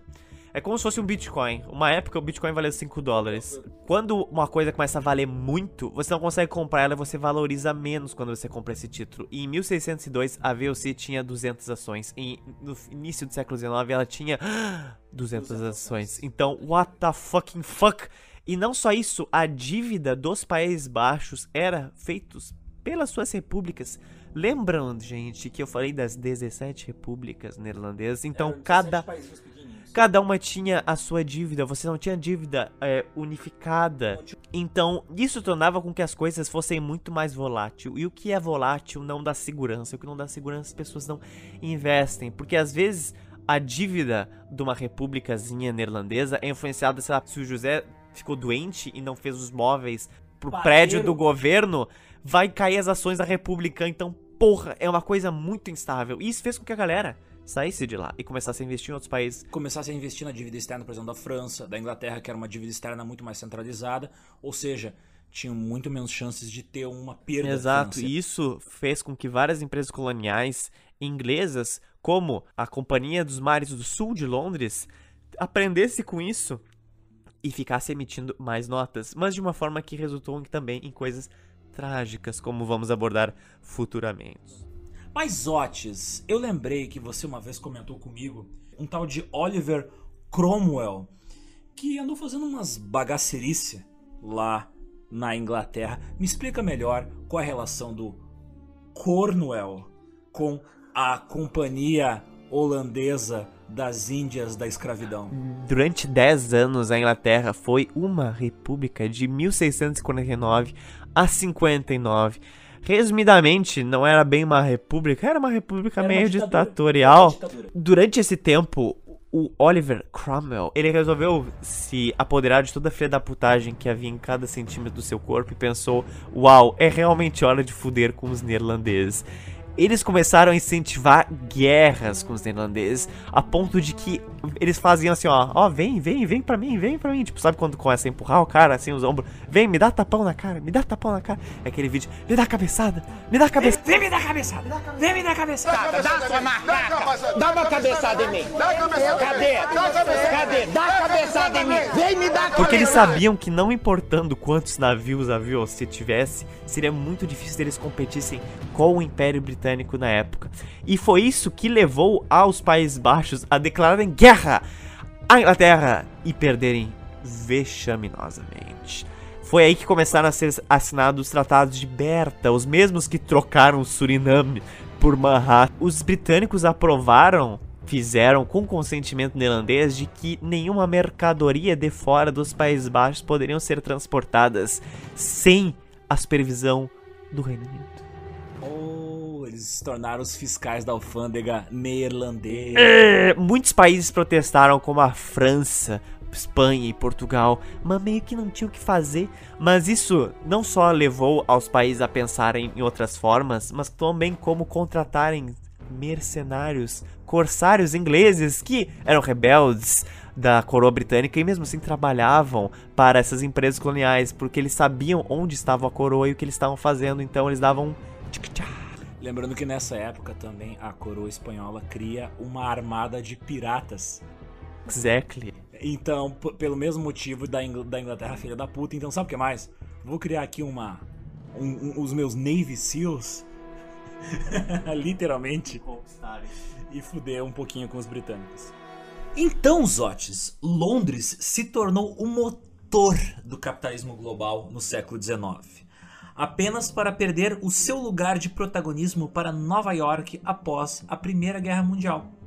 Os Estados Unidos também deveriam entender essa lição. O Centro Global de Finanças deveria crescer, inovar e ser o mais aberto possível. Só assim esse capitalismo especulativo iria se manter.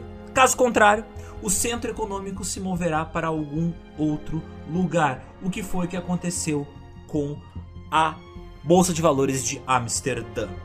Bem, depois da Quarta Guerra Anglo-Holandesa, que foi de 1780 a 1784, a VOC e a WIC começaram a ter os problemas financeiros que nós já citamos. Os holandeses brigaram com os britânicos, entrando em duas guerras que devastaram os dois lados. O segundo conflito ocorreu entre 1780 e 1784, e durante esses 4 anos, isso praticamente arruinou as duas empresas, com as forças britânicas destruindo metade da frota de navios neerlandeses. Esses números nunca foram recuperados, e em 1799, à beirada da virada do século, a Companhia Holandesa das Índias Orientais foi completamente dissolvida. Porém, a nossa história de colonialismo, sangue, dominação e destruição e guerras não termina por aqui.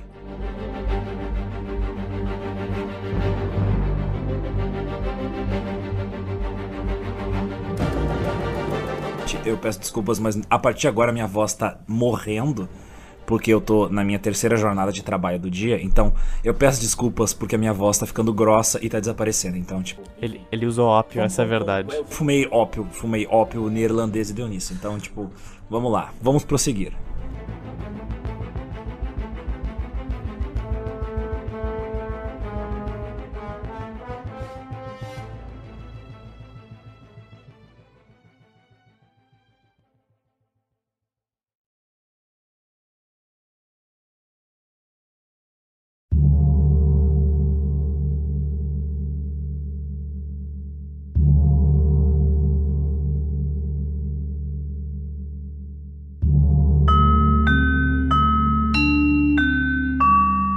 Mas, Otis, temos um problema. A gente ignorou uma fatia gigantesca da história da VOC. Ou seja, a gente ignorou a história da relação da VOC com a Indonésia. Fala um pouco pra mim o que é, onde fica e qual é a relação da Indonésia com a VOC. Não esquecemos, Alexander, porque... Da mesma forma como da última vez você sequestrou o podcast para falar da crise dos reféns do Irã. I'm sorry. Agora, the time has come and so have I. Golpe de poder no GeoPix. A Indonésia foi o país que mais foi influenciado pela Companhia das Índias Orientais, porque com os primeiros assentamentos criados na região... Os neerlandeses ficaram até o final da Segunda Guerra. Os primeiros assentamentos foram bem posterior à fundação da empresa, na verdade. Foram em 1782. Em 1782, na verdade, a empresa já estava com grandes problemas financeiros. Ela estava começando a ser liquidada por causa da dificuldade deles de se diversificarem. Isso começou a levar eles a pensar, ora, é hora do governo neerlandês simplesmente comprar as nossas concessões e continuar o nosso trabalho. Por que não? O governo neerlandês olhou tudo aquilo e falou, aceita. Todas as posses em 1799 foram passadas para o governo neerlandês. Foi a estatização da Indonésia. Uau. Oh yeah! Então, pra ter uma ideia, quando os... neerlandeses chegaram lá, eu sei que eles estavam movidos a dinheiro, tá? Mas eu sei que com certeza eles tiveram momentos que eles, tipo, se contorceram nas matas javanesas e ficaram em posição de conchinha pensando, velho, por que eu tô aqui? Tipo, eu não deveria estar aqui. Isso não faz nenhum sentido eu estar aqui. E olhando tudo isso que eles fizeram, eu penso, cara, não faz sentido eles estarem lá. E vários indonésios pensam até hoje, cara, não fez nenhum sentido eles estarem aqui. Por quê, gente? A Indonésia é um arquipélago de quantas ilhas, Alexander? Give me numbers. 15 mil. Foi perto. 17 mil ilhas. 17 mil. Sendo que 9.000 delas têm nome. Ou seja, você tem quase 8.000 ilhas na Indonésia sem nenhum fucking nome. Elas são chamadas apenas de ilha. E só 922 são habitadas. Olha que engraçado. Quando eu descobri isso eu fiquei, oh my god, isso não é possível. Quem nos segue no Twitter já viu o dia que eu descobri isso. Eu fiquei, uau. Eu falei assim, ó, se vocês querem dar o nome de vocês para uma ilha, agora é hora.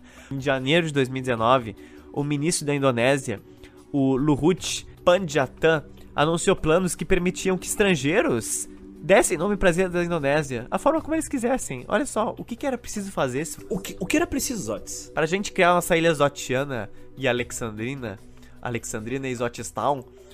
Zotistown é uma bosta. Alexandrina ainda lembra a Alexandria, agora Zotistown, nossa senhora. É nome de programa infantil. É tipo Georgetown, assim, é tipo desgraça total. Para isso, é só preciso que os investidores fizessem algo turístico, né? Ilha construísse uns portos, fizessem alguma coisa. Pra ter uma ideia, várias ilhas são do Japão, que eles criaram... Como assim? Que eles criaram resorts geriátricos pros idosos japoneses. É um spa na Indonésia do Japão. Que interessante. Você não pode comprar nenhuma dessas ilhas mais. Todas elas pertencem ao governo indonésio, mas você pode... incentivar o turismo e investir. De uma ponta a outra, elas têm, as ilhas da Indonésia, 5.000 quilômetros de largura. Maior do que do Brasil, que é 4.000. E não só isso, tem 400 vulcões naquela porra daquele lugar e 100 são ativos. Todo ano tem notícia de vulcão dando merda. Ela é o segundo país com a maior biodiversidade do mundo, atrás só de nós, do Brasil. Sendo que a sua fauna é uma das mais cobiçadas, exploradas e estudadas. Enfim, eu acho que consegui expressar o quão cabuloso é esse lugar. Porque na boa, se me dissessem, Zotes, qual é o país assim, mais caótico que você pensa? Eu vou falar Indonésia sem pensar nem uma vez, inclusive. Como todos nós sabemos, gente, a forma mais avançada de saber sobre qualquer país, sobre sua cultura, sua política... é usando Street View. Eu recomendo pros intelectuais, que nem eu, peguem o bonequinho amarelo do Street View e joguem em qualquer ilha que tenha Street View na Indonésia. Assim, ó, vocês vão ficar assim, ó, meu, eu não acredito nisso. Eu não acredito nisso. Teve um comentário no podcast das Guianas que falou que gostou muito do episódio, mas que nós tratamos as coisas um pouco nossa perspectiva. E eu falo que ele tá com toda a razão, cara. Porque por mais que a gente tente abordar aqui das formas neutras, é óbvio que a gente vai falar do nosso viver. E eu não consigo não dizer que eu não estou impressionado com a Indonésia, porque é óbvio que eu estou impressionado com a Indonésia. E eu estou aqui falando há 5 minutos de como eu estou impressionado, porque, cara, a diversidade é tão grande. Imagina que você tem milhares de ilhas com muita gente. Tem mais gente lá do que no Brasil.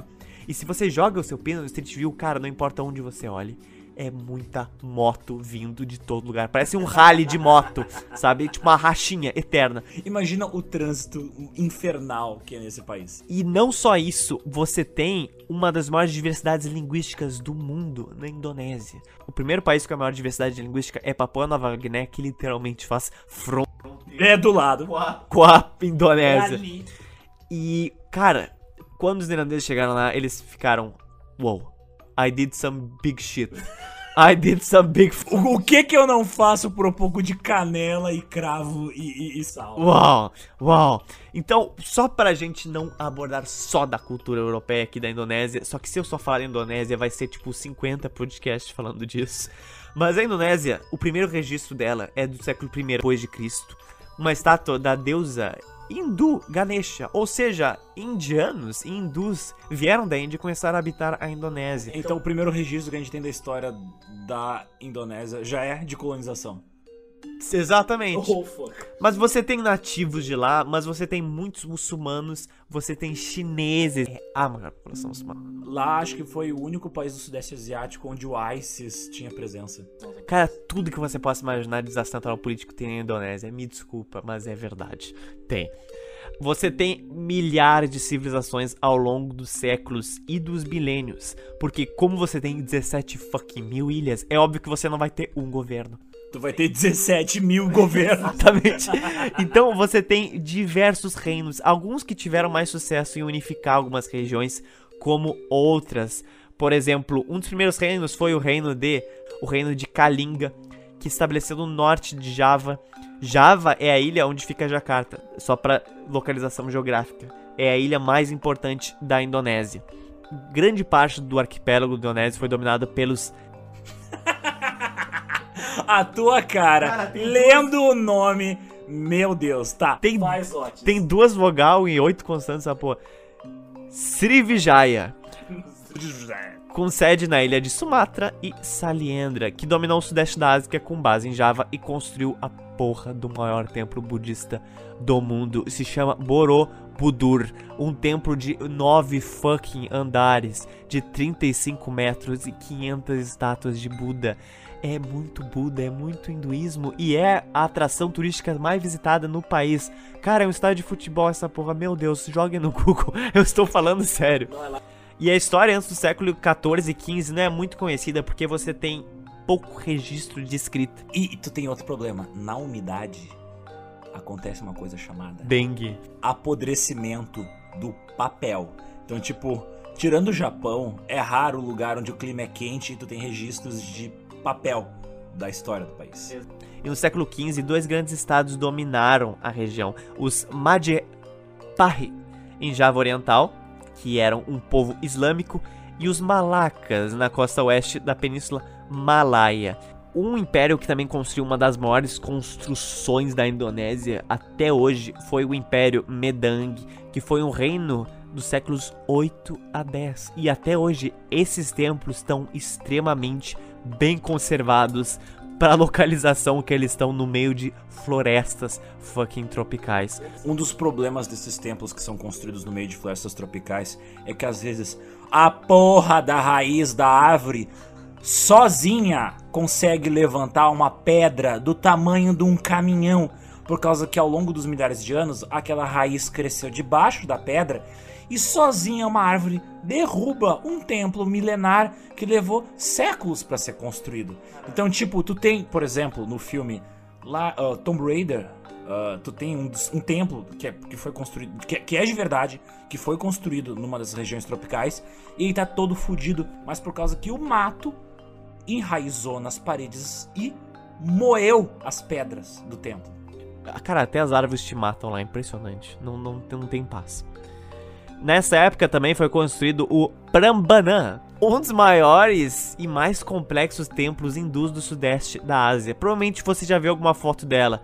É tipo um complexo com aquelas várias pontas em pedra, como se fossem estacas hindus distribuídas em uma quantidade enorme de espaço. Pra quem conhece de cinema, esse é o local onde foi filmada a cena final do filme Mortal Kombat. Olha aí... E a construção desse templo, cara, é de 856 depois de Cristo. E assim, ele tá muito bem conservado, olhando obviamente pelas fotos e pelo meu conhecimento aqui de Google. Ele tá bem conservado porque ele é um dos lugares que é meio que apadrinhado pelo UNESCO, então tipo, rolou uma reforma. Graças a Deus. Mas resumindo, eu acho que consegui exemplificar aqui a diversidade lá. E a umidade é muito grande. Pra vocês entenderem que a Indonésia não era só índio e mato. É tipo, tinha várias civilizações foda pra caralho. Exato. Super massa e cheia de engenheiros maravilhosos. Porra, incrível. E quando os neerlandeses chegaram lá, eles encontraram alguns portugueses perdidos. O que estás a fazer aqui? O que estamos a fazer aqui? E os indígenas da localidade não curtiam muito os portugueses, porque eles ficavam enchendo o saco, querendo catequizar e o cacete. Então eles falaram, se vocês não forem fazer essa merda aqui desse cara, podem ficar. Se vocês expulsarem esses caras bigodudos e barbudos, vocês podem ficar por aqui. Isso, com as suas barbas laranjas de vocês. O sistema, então, neerlandês começou a ser implantado em Java. Um sistema colonial que os neerlandeses falaram, bom, fodeu, porque nós não podemos simplesmente criar um governo aqui, porque existem 700 trilhões de javaneses nos olhando, nós temos... E 17 mil governos! Nós temos que criar alianças com esses indígenas, funcionando como um intermédio. Então várias regiões e civilizações que os neerlandeses perceberam, começaram a atuar como se fosse um intermédio entre o governo e entre os cidadãos. Eles não só queriam usufruir, é claro, daquela região, mas também tentar melhorar alguns conflitos e tentar ser uma força apaziguadora, dizendo que, olha só, eu com as minhas tecnologias consigo proteger vocês de outras civilizações, de outras tribos. Quem tá comigo tá protegido. Exactly. E assim foi estabelecendo os primeiros governos paralelos às civilizações indígenas na ilha de Java. Vale lembrar que quando eu falo que os neerlandeses estão na Indonésia, não quero dizer que eles estão em toda a Indonésia. Repetindo, 17 mil ilhas. Eles se concentraram nessa época na ilha de Java e eles foram se expandindo ao longo dos séculos. Mas para ter uma ideia, eles só tiveram controle total das fronteiras atuais da Indonésia em 1920. E eles só conseguiram sair da ilha de Java, que é onde fica Jacarta, em 1828. Isso é uns 50 anos depois que eles chegam, então é tempo.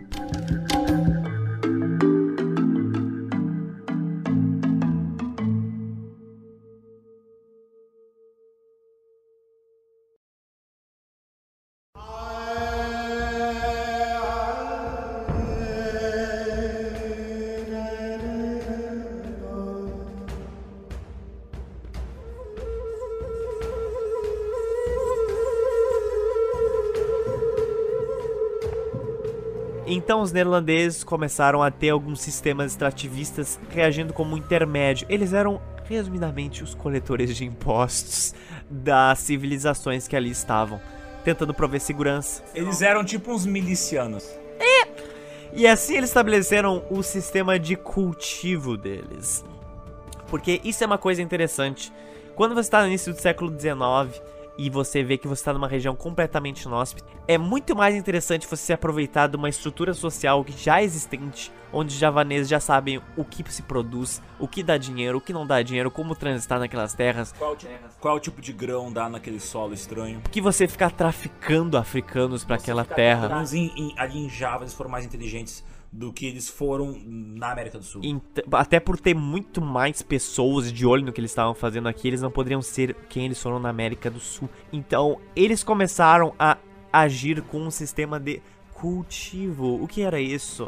Eles criaram, no início do século XIX, um sistema de cultivo onde os javaneses trabalhavam não só para as civilizações na qual eles estavam submetidos, mas também para os neerlandeses. Entre 1832 e 1852, 19% da renda total neerlandesa dos Países Baixos, velho, veio da Indonésia. Acho pouco. Cara, e entre 1860 e 66, esse número chegou a 33%. Agora estamos falando de números bons. Cara, we need to pump up this number. Mais de um quarto. Depende da tua colônia que tá a 11 mil quilômetros do teu país, porra. Tipo, cara, é como se São Paulo dependesse da economia da Síria. Resumidamente é isso. Então, cara, isso no século XIX. Então, porra. E o sistema de cultivo era de tabaco, borracha. Nessa época o mundo teve um boom da borracha, onde as pessoas...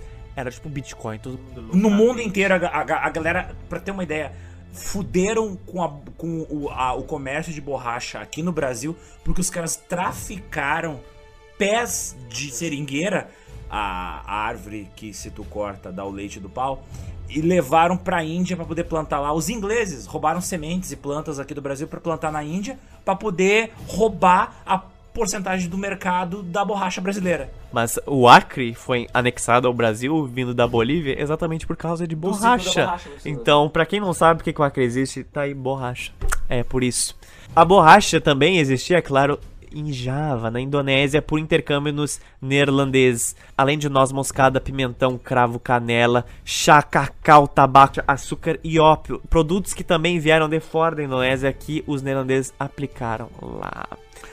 Parênteses, uma curiosidade, para quem gosta de usar drogas, se você fizer uma batida com um copo d'água e uma noz moscada inteira moída, vai te chapar. Como é que é? Pera aí, um copo d'água... Drogado. Um copo d'água... Você quer aprender a se chapar com noz... A noz moscada possui uma substância química que é venenosa, mas é que ela te chapa, igual maconha. Então tu fica chapado de noz moscada. É. Só que eu, como tenho problema de ansiedade, tive uma baita bad trip e nunca mais essa merda. Puta merda, óbvio, né? Olha o que tu fez. Tem um gosto... Ah, eu fiz isso quando eu tinha 16 anos de idade, eu era idiota. Mas enfim, a noz moscada, ela pode ser utilizada como droga. Quem fizer uma... Papai, por favor, não bate em mim, você que está ouvindo. Quem fizer isso e for se tratar num hospital particular, não envie a conta pra mim que eu nem vou olhar o seu boleto. Informe legal, o GeoPizza não se responsabiliza pelo seu uso irresponsável de temperos. E olha só que curioso, como existia escravidão na Indonésia, seja por roubo, prisão de guerra ou dívidas... Jura que... Ou o que é mais comum nessa época, trabalho análogo à escravidão, que o cara trabalha, mas... Ah, não, mas você gastou com comida, você gastou isso, você gastou roupa, então você vai ficar devendo... Então, tipo, escravo que deve. Escravo que deve. Maravilha. Mas os neerlandeses, então... começaram a adquirir muito desses escravos, começaram a comprar escravos de outras tribos da Indonésia. E embora a abolição da escravatura aconteceu nas colônias neerlandesas em 1863, como eu falei, meio que foda-se. Porque como tinha uma galera que tinha 30, 40 anos quando a escravidão foi abolida no mundo inteiro, isso aconteceu nos Estados Unidos, no Brasil. Cara, o que você vai fazer agora na sua vida, velho? Você tem o seu patrão do seu lado falando, olha, planta que eu te dou grana. Foda-se, você vai fazer isso. Cara, e você vai continuar trabalhando em trabalho análogo à escravidão. No mato é bagunça. Tem aquele filme preto e branco da América Central. Tu já indicou ele, é Embrace the Serpent. Embrace the Serpent. E mostra que, tipo, tinha índios no início do século XX, tipo, década de 20 e 30, sofrendo com trabalho escravo no meio da Amazônia, por causa que, no meio do mato, foda-se. Longe da civilização, vale qualquer coisa. Ainda mais entre 17 mil ilhas. Não só os neerlandeses tiveram muitos escravos, como depois a geração que seguiu continuou trabalhando em situação análoga à escravidão. E pra vocês verem isso com seus olhos é muito fácil. Não só existem várias fontes que a gente vai linkar aqui com isso, mas tem literalmente fucking fotos, muito em boa qualidade, de muitos javaneses extraindo borrachas e, tipo, uns europeus atrás, assim, com uma cara de tacho, assim, olhando pra eles, sabe? Tipo, tem... várias fotos dessas. Esse período coincide com o desenvolvimento da fotografia, então a galera já começou a tirar fotos de tudo. E não só os neerlandeses tinham uma posição de poder como eu, também você tinha uma elite chinesa e javanesa. Como toda pirâmide social do mundo, você também tem pessoas da própria localidade, do próprio país, que são elite desse país. E que se aliam com os imperialistas para poder conseguir vantagens. Então, quando o sistema colonial neerlandês se tornou dominante, vários empresários ricos chineses começaram a se aproveitar e ir para a Indonésia também para trabalhar com os neerlandeses. Empresários também europeus, como austríacos, belgas, franceses. Ah, esses belgas, no futuro a gente vai falar deles.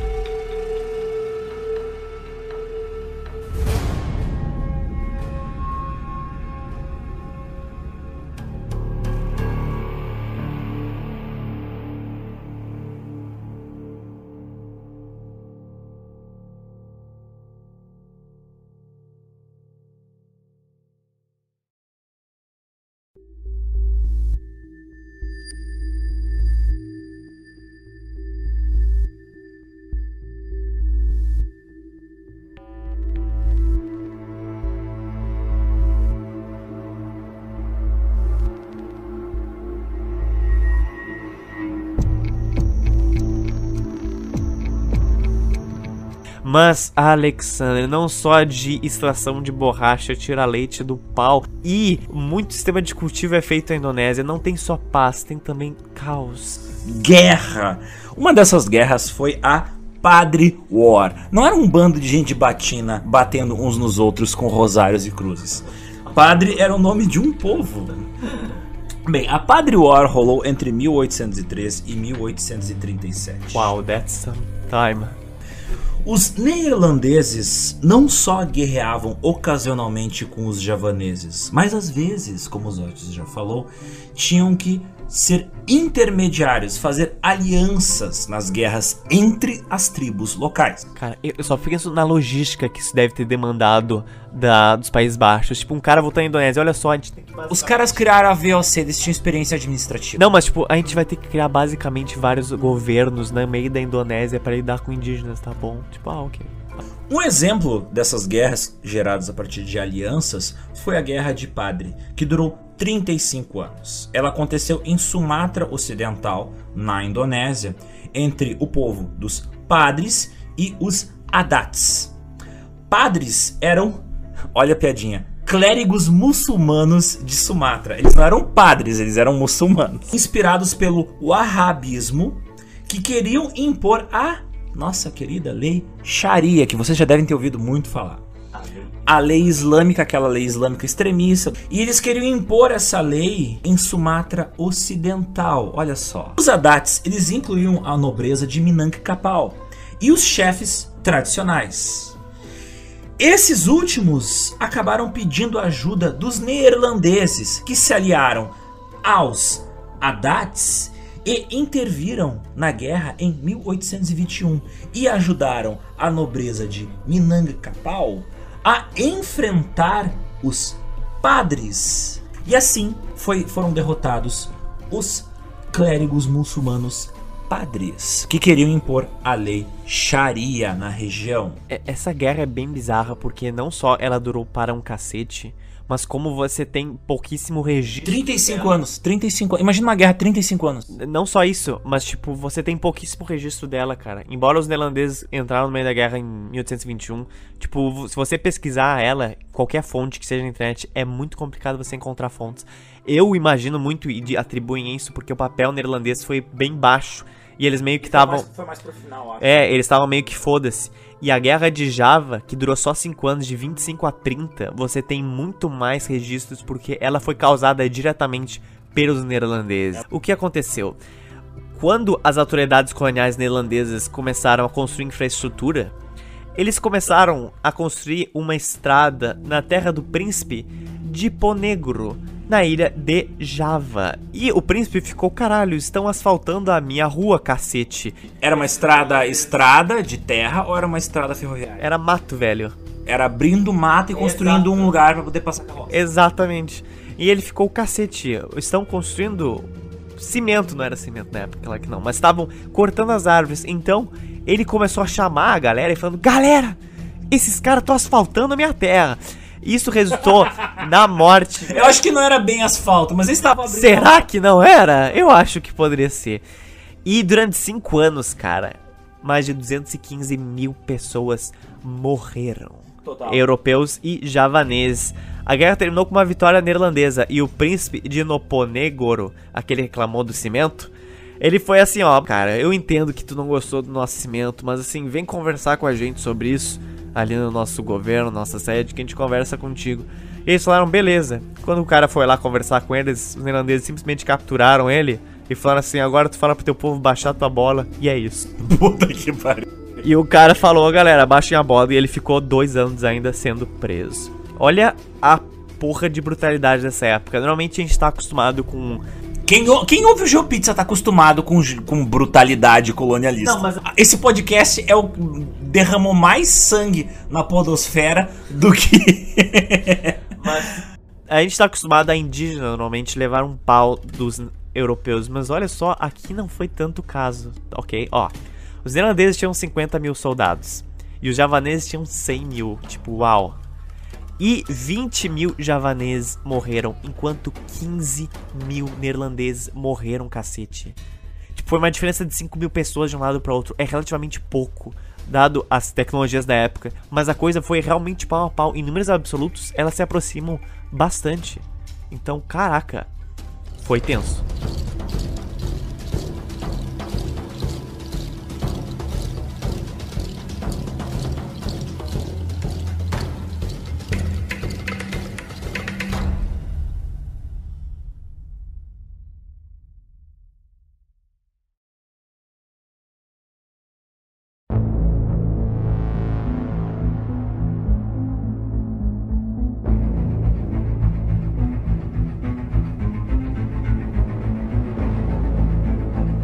Mas o Zotti falou de construção de estradas. Não só abrir mato e construir estradas de terra os neerlandeses faziam. Eles também construíam redes ferroviárias. O governo colonial investiu pesadamente na construção de linhas de trem.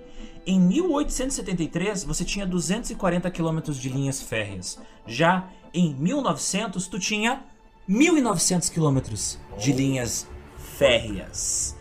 Além de linhas de telégrafo, que é fundamental para tu ligar os diferentes locais, né? Para tu conseguir mandar um, um telegrama. Fax. Não, um fax, era telegrama, mas basicamente a mesma merda. E os empresários abriram bancos, lojas e até mesmo jornais na região. Então, a presença neerlandesa inevitavelmente gerou desenvolvimento. As Índias Orientais neerlandesas produziram a maior parte do suprimento mundial de quinino. Sabe o que é quinino, Zotti? Não sei o que é quinino. É fundamental para produzir gin tônica. Você faz água tônica com quinino. Uau. Mas o principal motivo pelo qual os neerlandeses produziam quinino não era para tomar gin com tônica. Era porque o quinino, ele é remédio contra a malária. Ah, eu acho que é preciso nessa região, caralho.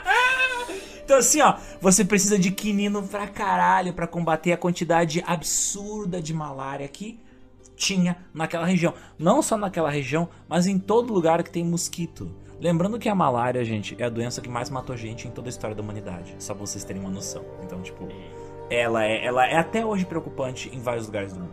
Mas voltando aos produtos que os neerlandeses produziam lá na Indonésia, muita coisa feita com o coco. E não só isso, eles plantavam chá, açúcar, obviamente, e café e óleo. Tudo isso exportado para a Países Baixos e Europa. O lucro das Índias Orientais neerlandesas fez dos Países Baixos nesse período, agora já, como eu falei, como a gente comentou antes, não estava mais sob o controle da VOC. A VOC já tinha ido pro caralho. Agora era sob o controle direto do governo neerlandês. Fez dos Países Baixos uma das potências coloniais mais importantes do mundo. Então, morreu a empresa privada, mas o setor público continuou com o serviço. Todo vapor. A linha de navegação. Vai lá. Oh my fucking God. Vai lá. Vingança, cacete. Os caras literalmente misturaram indonésio com neerlandês. É tipo melhores línguas. Vamos lá. A linha de navegação Koninklijke Pakketvaart Maatschappij apoiou a unificação da economia colonial e trouxe o transporte entre ilhas para os Países Baixos e não para Singapura, concentrando assim mais atividades econômicas em Java. Em 1900, agora virada do século, soltem fogos! Em 1900, na virada do século XIX para o século XX, além da Europa começar a afiar a sua faca e se preparar para dar tiro uns nos outros, ali na Indonésia, em torno de 42 mil neerlandeses controlavam 35 milhões de súditos coloniais. Desses 42 mil burocratas neerlandeses, eram 250 funcionários públicos europeus, 1.500 indígenas javaneses e 16 mil oficiais neerlandeses, além de 26 mil tropas nativas contratadas. Haja burocracia pra administrar aquela porra toda. É o que eu falei, velho, pelo amor de Deus, imagina que horror era aquilo, velho. Imagina a burocracia, cara, imagina a folha de pagamento do setor público, cara. E tinha que ser escrito em neerlandês, em javanês. E chinês. E outras várias línguas das dezenas... 17 mil línguas. 17 mil línguas tinha lá. A partir de 1910, os neerlandeses criaram o poder estatal mais centralizado no sudeste da Ásia. Politicamente, a estrutura de poder era altamente centralizada, incluindo os exorbitantes poderes de exílio e censura estabelecido pelo governo dos Países Baixos. Tudo isso foi transferido para uma nova república Indonésia. Um conselho popular chamado Volksraad teve início em 1918. O Volksraad estava limitado a um papel consultivo e apenas uma pequena parcela da população indígena podia votar nos seus membros. O conselho era formado por 30 membros indígenas, 25 europeus e, obviamente, 5 chineses. A gente vê aos poucos o poder sendo lentamente, slow motion, o poder neerlandês sendo transferido para os indonésios. Questões legais mais amplas eram influenciadas diretamente pelo poder neerlandês. Agora, tudo que legislativamente, tudo que legalmente, tudo que juridicamente era mais local, os neerlandeses Resolvam-se aí vocês, seus putos. A população indígena estava sujeita às suas respectivas leis. Como eu falei, para as populações indígenas, no dia a dia valia mais as leis locais. E eles eram regidos por tribunais distritais indígenas, a menos que os casos fossem muito sérios, por exemplo, sei lá, um assassinato de alguém importante, um divórcio, foi parar na capa do jornal. Aí isso era encaminhado para as áreas jurídicas, para os escalões jurídicos mais altos. Ainda sobre o sistema jurídico e punição e presídio, caralho. Em 1920, os neerlandeses haviam estabelecido 350 prisões em toda a colônia. Eu não sei se isso não é prisão demais, mas enfim. Não sei, pensa... Agora eu tava lembrando das leis de Jim Crow. Uma maneira de tu controlar a população é tu encarcerando bastante uma parcela grande da população, porque daí tu faz o povo ter medo do dominador. Então, tipo... Bom, em 1920 é literalmente a data onde eles conquistam toda a atual Indonésia. Mas no século XIX eles basicamente chegam em metade da atual Indonésia. No século XX eles chegam em tudo. Então 350 prisões eu não sei. Eu acho ok até. Ok pra ti. Ok, eu acho ok. De boas, 350 prisões de boa. Exato, exato. Na prisão de Sawah Loento, em Sumatra, os prisioneiros tinham que realizar trabalho manual nas minas de carvão. Aquela clássica história neerlandesa de ter uma colônia com trabalho escravo forçado, que os franceses também gostavam de fazer. Oh. Enfim, prisões separadas foram construídas para jovens, em Java Ocidental, e para as mulheres. Na prisão feminina de Boeloe, em Semarang, os detentos aprendiam a costurar e tecer. Esse treinamento, inclusive, era bem visto por grande parte da população da Indonésia, pois dava autoestima e ajudou a ressocializar essas mulheres que haviam sido presas. Então tá aqui, os Países Baixos no início do século XX, a 11 mil quilômetros de distância de sua terra natal, fazendo programas de ressocialização melhores do que o nosso sistema carcerário de 2020. Olha só, Zotis. Em 1927, prisioneiros políticos, inclusive indonésios, indígenas que defendiam a independência da Indonésia, foram exilados para ilhas mais exteriores. E aqui eu começo a falar do processo de independência da Indonésia, porque, repito, em 1927 começaram a surgir indonésios protestando contra o domínio neerlandês. Mas os neerlandeses não ensinaram só os javaneses a tirar leite do pau e a serem presos em 350 prisões. Ensinaram eles a serem presos. Eu vou ensinar a entrar nessa jaula. Não, entra aqui nessa jaula. Ficar aqui por vários anos e tecer e costurar. Não. Uma das raízes do sistema escolar indonésio ainda hoje vem da época neerlandês. Durante essa época, o sistema escolar da Indonésia era muito bem visto por todo o sudeste asiático, e muitos chineses, árabes, tailandeses e vietnamitas iam para a Indonésia estudar. Lá na Indonésia era um centro intelectual, lá tu tinha universidades fortes, criadas pelos neerlandeses. Então, não, já nessa época, realmente a Jakarta já estava se tornando uma metrópole, então essa galera precisa estudar. E essa galera não só precisa estudar, como ela estava muito apta a talvez trabalhar naquela região, a trabalhar naquele sistema. Tu precisava educar o monte de gente necessário para manter aquela enorme burocracia que eles tinham. Tipo, era muito mais uma questão de necessidade do que ser bonzinho. Aí vamos ensinar o pessoal a ler e escrever. Exatamente. Não, eles precisavam de força de trabalho para administrar aquela enorme bolha de serviço público. Mas pra ter uma ideia, em 1930, só 6% dos indonésios eram alfabetizados. Só que esse é o problema, porque os neerlandeses contavam a alfabetização como eles sabendo escrever, sabendo ler e escrever no alfabeto romano. Então, se um cara sabe árabe, malaio ou chinês, ele não é alfabetizado. Tipo, what the fucking fuck, sabe? Pelos olhos dos neerlandeses, né? Se o cara falava e escrevia em coreano, japonês... Se o cara falava e escrevia em coreano, japonês, fuck this. Não contava, então provavelmente esse número é um pouquinho maior. Exactly. Nesta época, muitos javaneses que tinham uma boa escolaridade e falavam neerlandês eram enviados para onde? Para os Países Baixos, para concluir seus Imagino estudos. Que o pessoal que faz parte da classe alta Indonésia. Com certeza, assim como chinesa.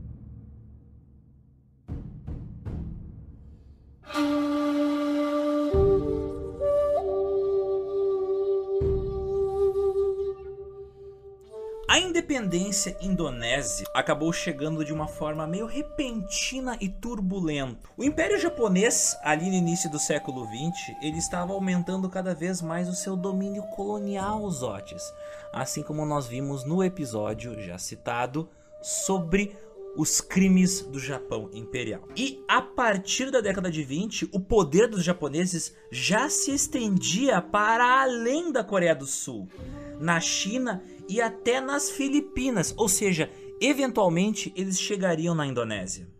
Os Países Baixos e a Grã-Bretanha e os Estados Unidos tentaram, com suas forças aliadas, defender a colônia neerlandesa das forças japonesas que estavam invadindo a Indonésia. Porém, no final de 1941, porque os japoneses estavam atrás do petróleo que tinha na região.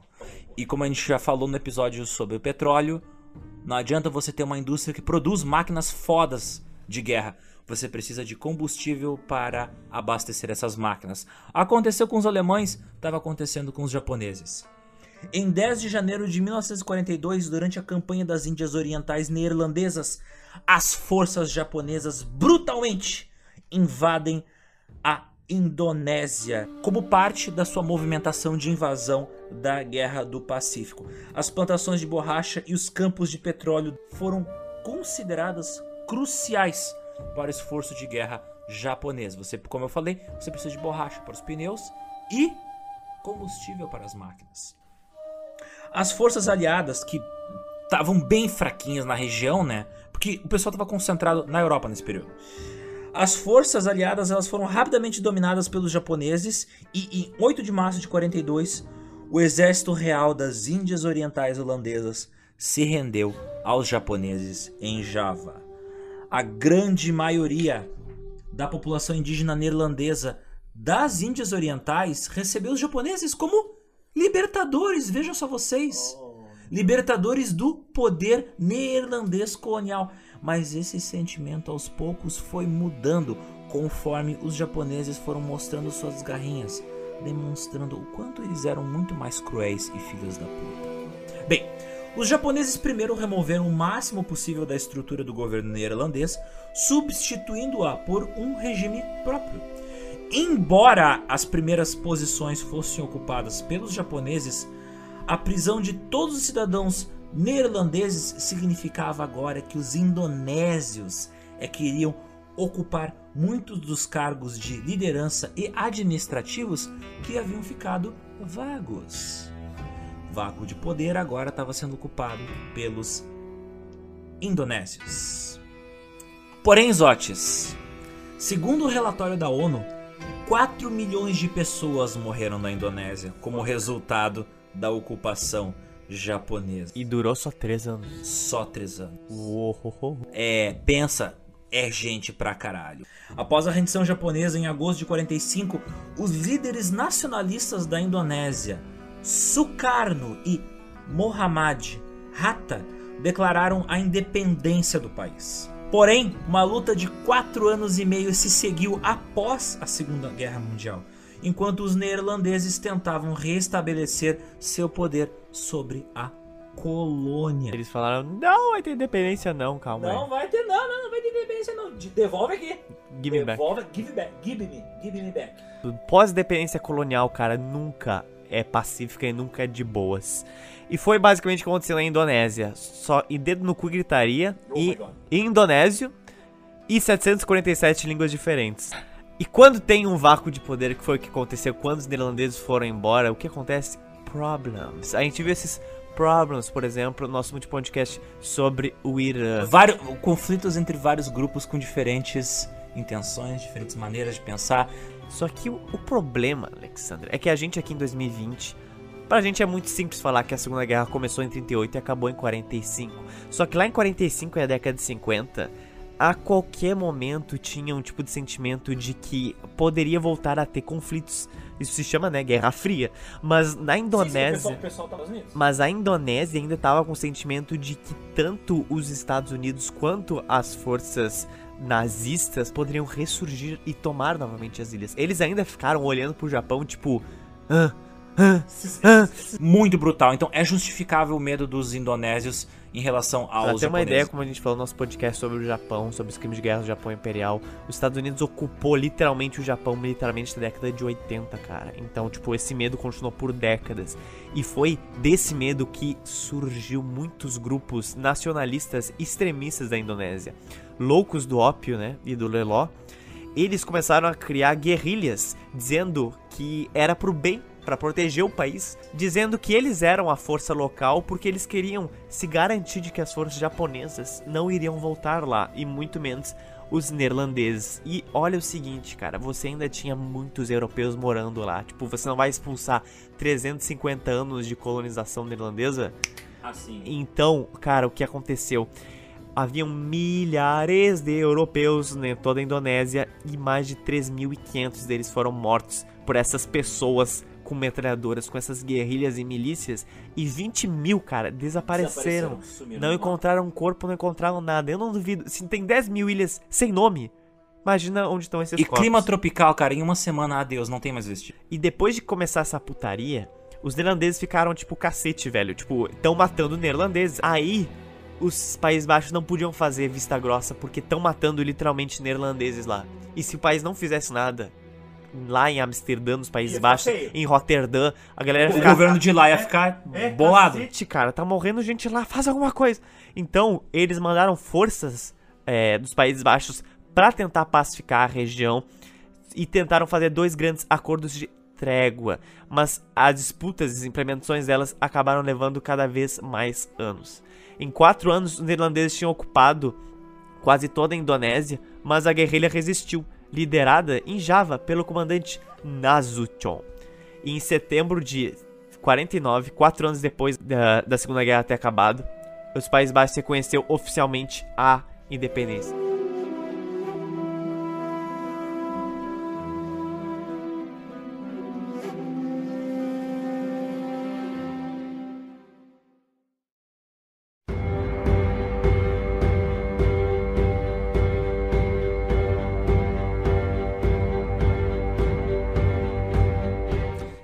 Então, a história recente da Indonésia se liga diretamente com muita da mentalidade pós-independência. A mentalidade anti-imperialista e colonial seguiu-se nas próximas décadas de 50 e 60. Isso fez com que a Indonésia virasse uma grande amiguinha da União Soviética e também da China.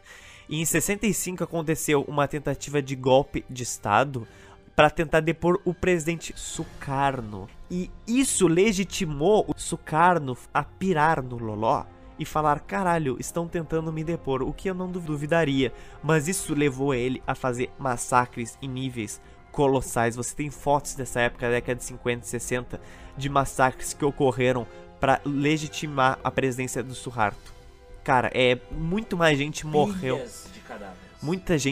Muito mais gente morreu nessa época pós-independência do que durante, inclusive, a Segunda Guerra Mundial na Indonésia. Isso estranhamente espelha um pouco o Vietnã pós-Segunda Guerra Mundial, porque a luta pela independência do Vietnã começa antes da Segunda Guerra Mundial, se estende durante, continua durante a Guerra do Vietnã contra a França, depois contra os Estados Unidos e depois contra os países em volta, e guerras no Vietnã só terminam no início dos anos 90. Então, durante a maior parte do século 20, o Vietnã ficou lutando pela sua independência. Esses países do Sudeste Asiático e a Indonésia, espelhando o Sudeste Asiático, cara, guerras infinitas, guerras civis infinitas. Seguinte, eu vou lançar a braba. Desde 45 a Indonésia teve 7 presidentes. Seu primeiro presidente, Sukarno, que não tinha nenhum sobrenome, isso era um costume comum entre os javaneses da época. Sukarno ficou 21 anos no poder. Uou! De 45 a 67. Calma que não acaba por aí.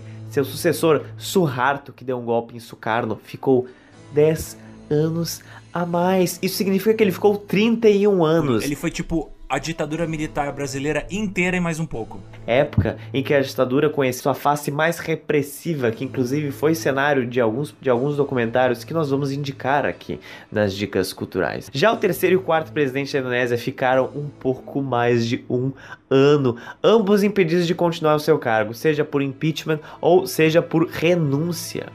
Já a quinta presidente da Indonésia conseguiu um mandato um pouco maior, mas não cumpriu seu mandato, tendo só de 3 anos. O mandato presidenciável na Indonésia é de 5. E o sexto presidente foi o primeiro, em 2014, a ser votado em um voto popular. E o sexto presidente da Indonésia foi o primeiro a vencer uma eleição por voto popular, cara. Isso em 2004 até 2014.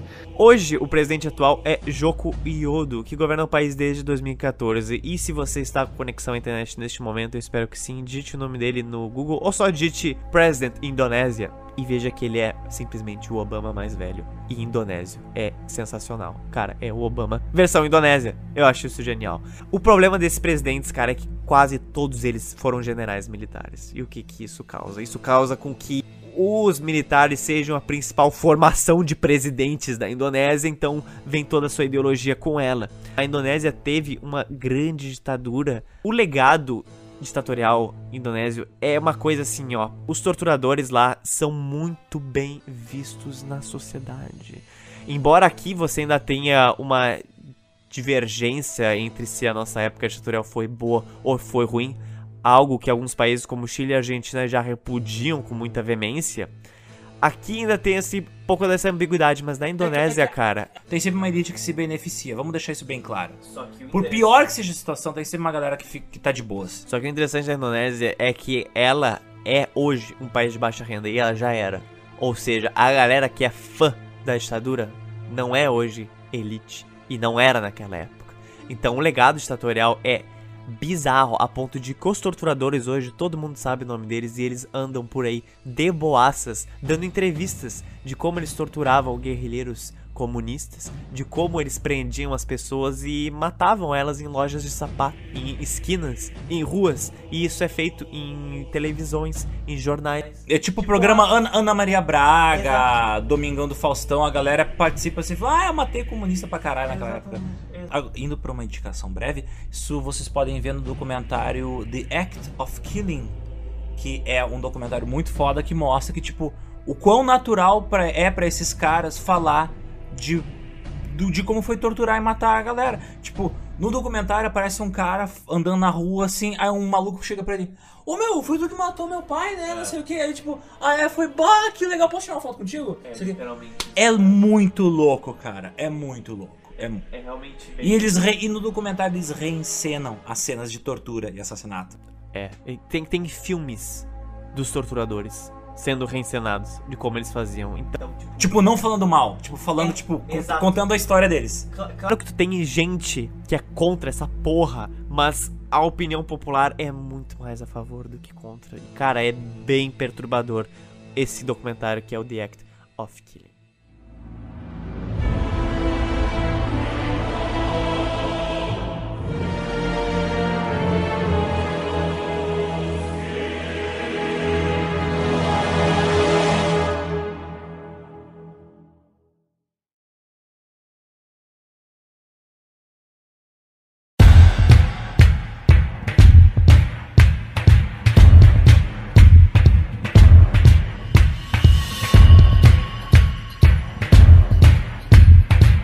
E agora a gente entra num conceito, numa observação. Agora a nossa Indonésia de 260 milhões de pessoas levanta às vezes alguns questionamentos. Por exemplo, a galera se pergunta por que mais de 350 anos de domínio colonial neerlandês resultou hoje num país totalmente diferente dos Países Baixos.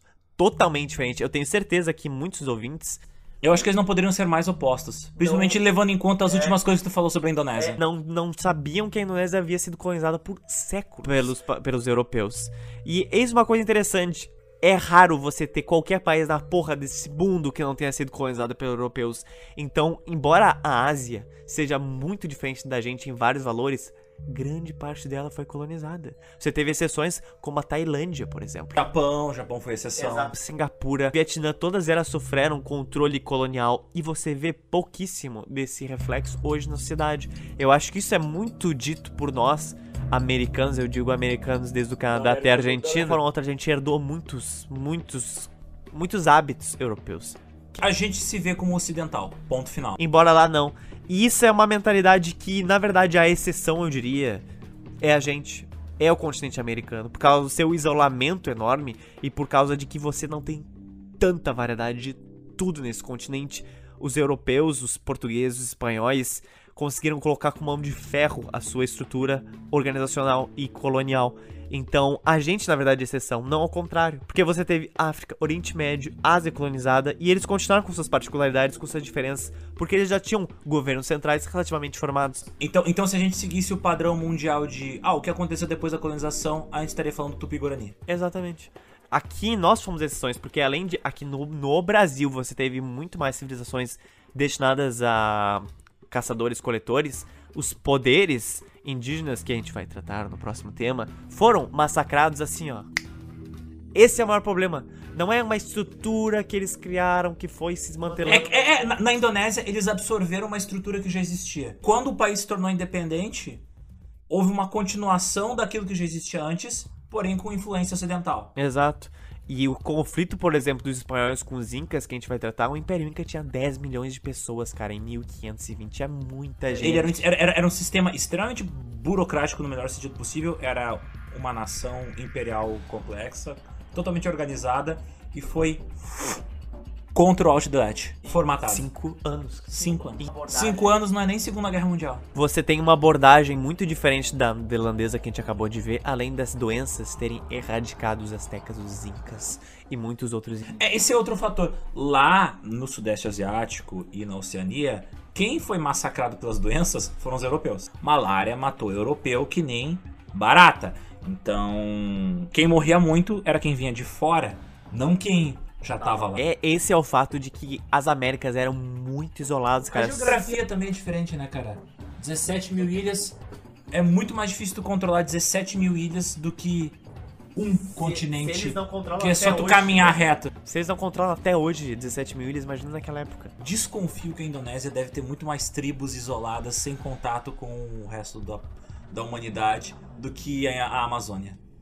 Porque é grande, cara. O local com maior diversidade de tribos e de línguas é Papua Nova Guiné, que fica ali do lado. Então eu também não me surpreenderia, porque Papua é infinitamente menor e bem mais localizada. É uma terra, não são um arquipélago. É um dos poucos lugares do mundo onde tu ainda encontra espécies novas de mamíferos. Pois é. Então, na verdade, esse debate que eu gosto de levantar e que eu sei que muita gente vai se ter, porque tipo, caralho, Indonésia, neerlandês, holandês, what the fuck, não tem nada a ver. Mas realmente, quando você estuda a colonização das Américas, você vê que, cara, esse mundo aqui era uma bolha, velho. Tava longe de tudo, não tinha anticorpos pra nada. E comparado ao tamanho do território dela, existiam pouquíssimas civilizações aqui. Pouquíssimas. Na América do Norte, embora vocês tivessem vários conflitos com indígenas, comparado ao tamanho do território deles, cara, eram bem poucos. Os fatores que de fato levaram ao resultado que hoje a gente vive são muito mais complexos do que as pouquinhas coisinhas que a gente tá dizendo. A gente só tá querendo dizer que, tipo, em resumo, o padrão ocidental é padrão, mas na verdade não é. No mundo inteiro tem sistemas diferentes. Na Índia, por exemplo, que foi duramente colonizada pelos ingleses, a cultura inglesa não vingou. Vingou a cultura indiana. Embora você tenha muitos trens britânicos lá, indianos. E é o segundo país com maior influência da literatura inglesa, mas tipo, a galera não anda na rua com roupa inglesa, tá ligado? A gente aqui, inevitavelmente, ficou com o padrão europeu. Até aqui o Brasil, muito mais do que no Peru. No Peru a galera ainda anda do jeito peruano, né? O legado inca lá é muito grande. Lá é mais. Ainda ficou uma resistênciazinha cultural. Mas isso é uma coisa que eu vi em muitos debates, por exemplo, em fóruns como Reddit, no Quora, de indonésios, debatendo sobre a colonização neerlandesa lá, porque o discurso que vingou lá era que eles eram malvados, porque essa foi uma ideologia do governo militar na época para legitimar o poder. Durante todo o século XX. Só que muitos ficam assim, cara, não foi toda a Indonésia que foi colonizada. Isso é verdade, porque a gente viu que durante muito tempo foi só a ilha de Java, só depois que foi para os outros territórios. E mesmo assim, você não teve um controle, uma colonização que nem foi aqui, e outra, você não chegou perto dos números que foram as ditaduras militares da Indonésia e sequer até mesmo a ocupação japonesa.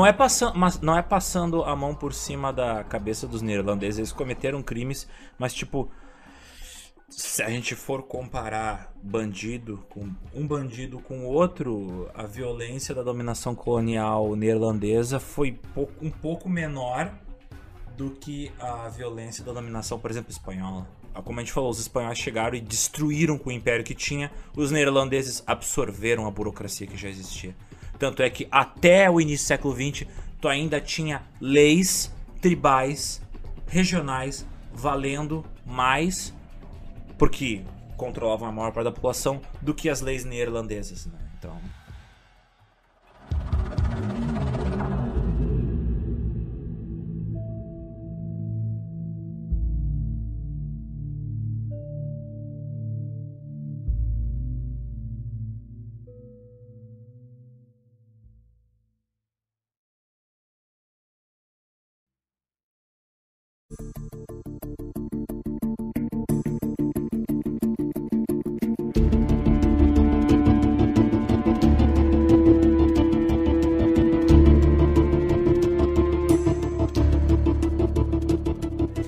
Hoje os Países Baixos meio que estão começando a assumir que eles foram a empresa mais lucrativa do mundo, e isso incluiu muitos escravizados e muitos terrores, né? Muito dinheiro ganhado em cima de sangue derramado.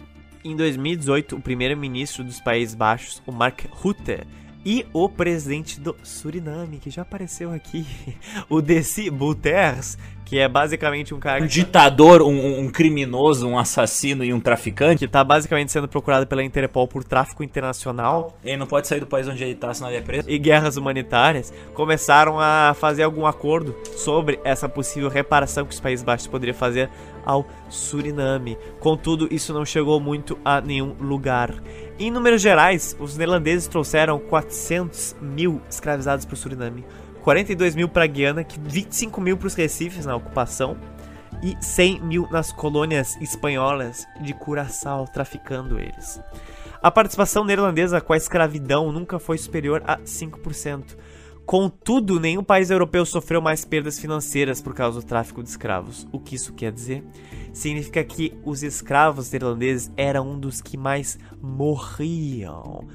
Aproximadamente 2 a cada 1000 escravos morriam todos os dias em navios negreiros neerlandeses por mês, em comparação com 1 em navios escravos ingleses e 1,5 em francês. Franceses conhecidos por serem uma das forças coloniais mais brutais da história.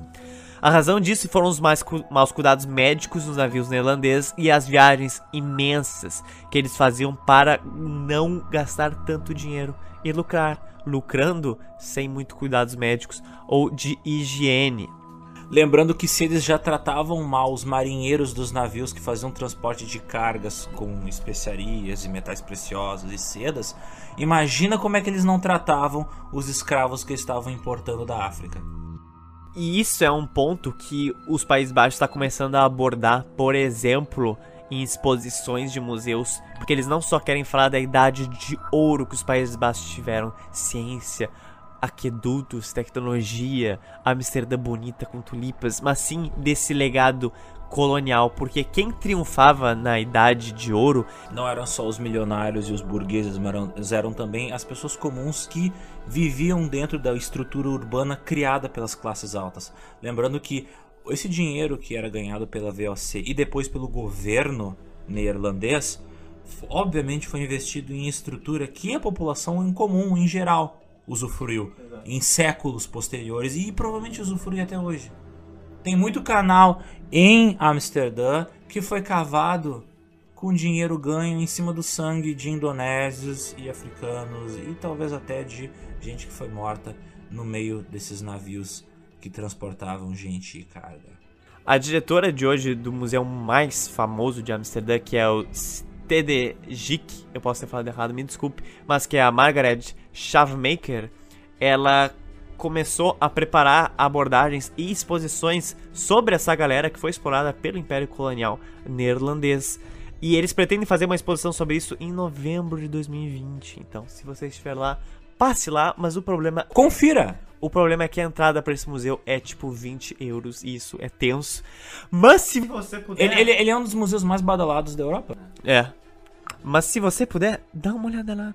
A mostra vai se centrar na história de 10 indivíduos, de escravos a construtores de barcos, assim como governadores coloniais que desempenharam um papel no comércio neerlandês de escravos. E parte deles vai ser encorpada em uma exibição permanente também no museu quando acabar.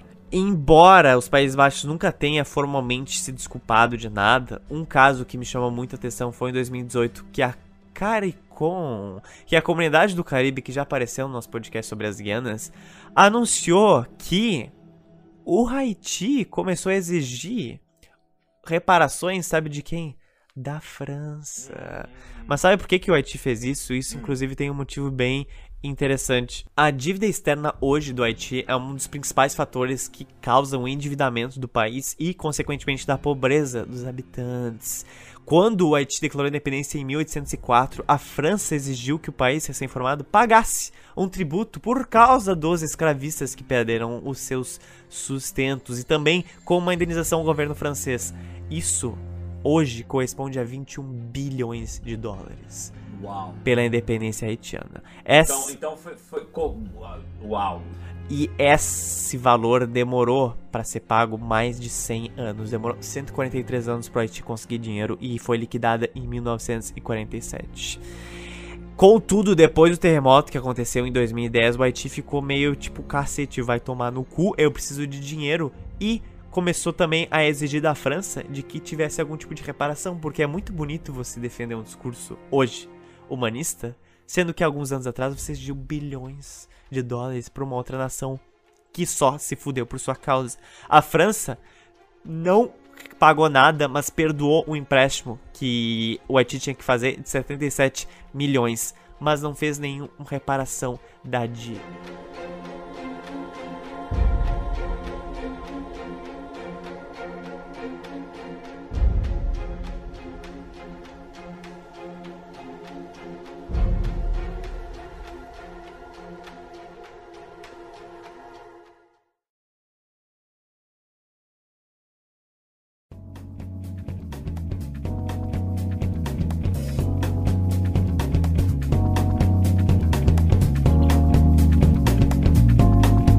Dicas culturais, Zotis. Quais as dicas que você tem? Cardápio da semana. Eu tenho a minha dica que eu não sei se você me plagiou, mas eu imagino que não. Mas ela é uma das suas. Eu indico, e você também, eu imagino, o documentário The Act of Killing. Fundamental pra quem é apaixonado por documentários. Hoje em dia tá na moda ver documentários, né? O pessoal adora ver documentários. Hoje em dia o pessoal tá valorizando mais documentários. Então, se você quer ver sangue, dor, sofrimento, se você está acostumado aos litros de sangue que entram nos seus ouvidos toda vez que você liga o GeoPizza, você vai se apaixonar por esse maravilhoso documentário, que é 90% sangue e 10% guerra.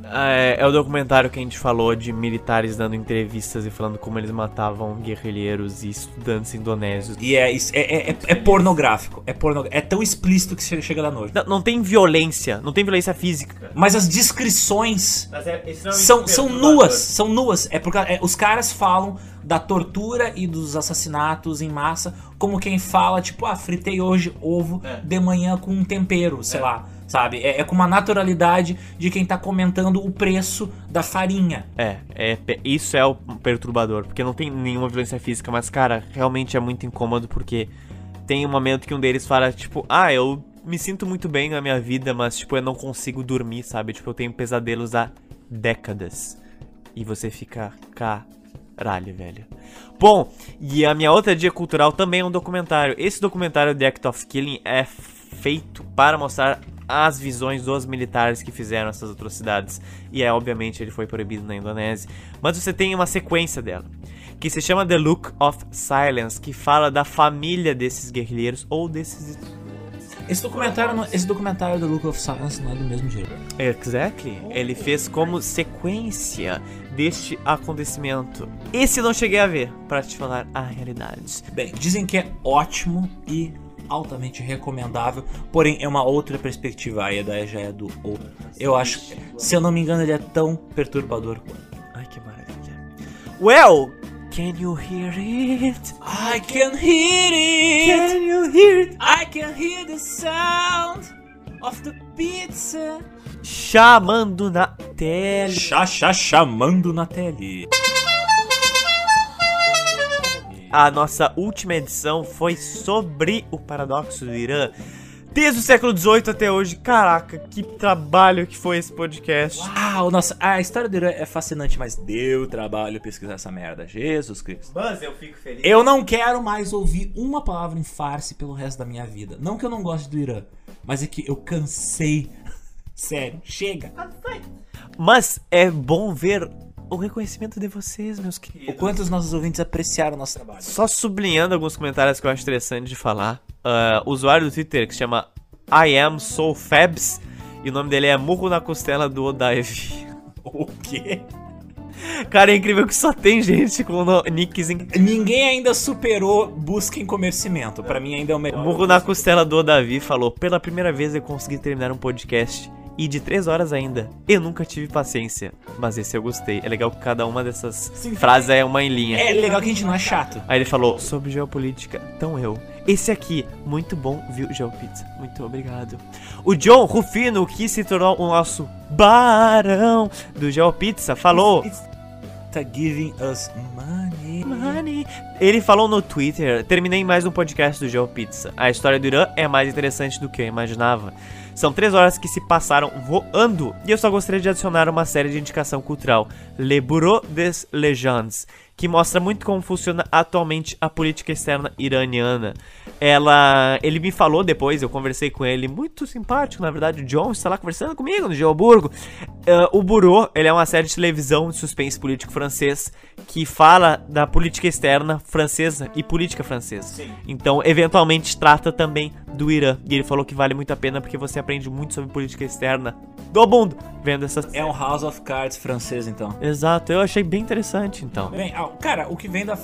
Tem 2 países que, tipo, é meio que qualquer coisa que vem de lá eu assisto, porque sempre tem coisa boa, que é, tipo, França e Coreia do Sul. O Fábio Bantz, no Twitter, falou: ei, @picolé millet, que era o usuário antigo do Busca em Comercimento. Eu vou fazer campanha! Volta, não, Busca em Comercimento! O nick dele era Busca em Comercimento, mas o usuário dele era outro. Eu não lembro qual é que era, mas não era Busca em Comercimento. Eu vou tatuar isso na minha bunda. Ei, Picolé millet, tu ouviu o GeoPizza do Irã? Se não, ouça. O Alexander quer te dar um abraço. Tô gaitando alto aqui. KKKKKK. Busca... Fábio Bantz, eu agradeço muito porque ele sempre dá o apoio ali no Twitter. E ele falou: vamos de conhecimento, cultura e treta. Ouçam, muito bom. E o Eric, que eu citei ele no podcast do Irã, ele falou o seguinte: ah, eu apareci no episódio do GeoPizza. Cara, muito obrigado. E pra mim, os melhores e mais curiosos países do Oriente Médio. Eric, eu tenho uma surpresa pra você. Beijinho no seu cangote. Você apareceu de novo no nosso podcast. Oh my god. Nas indicações eu achei interessante se aparecesse Persépolis, uma história em quadrinhos bem famosa, feita por uma iraniana que relata sua vida nos momentos da Revolução Iraniana e a Guerra Iraque.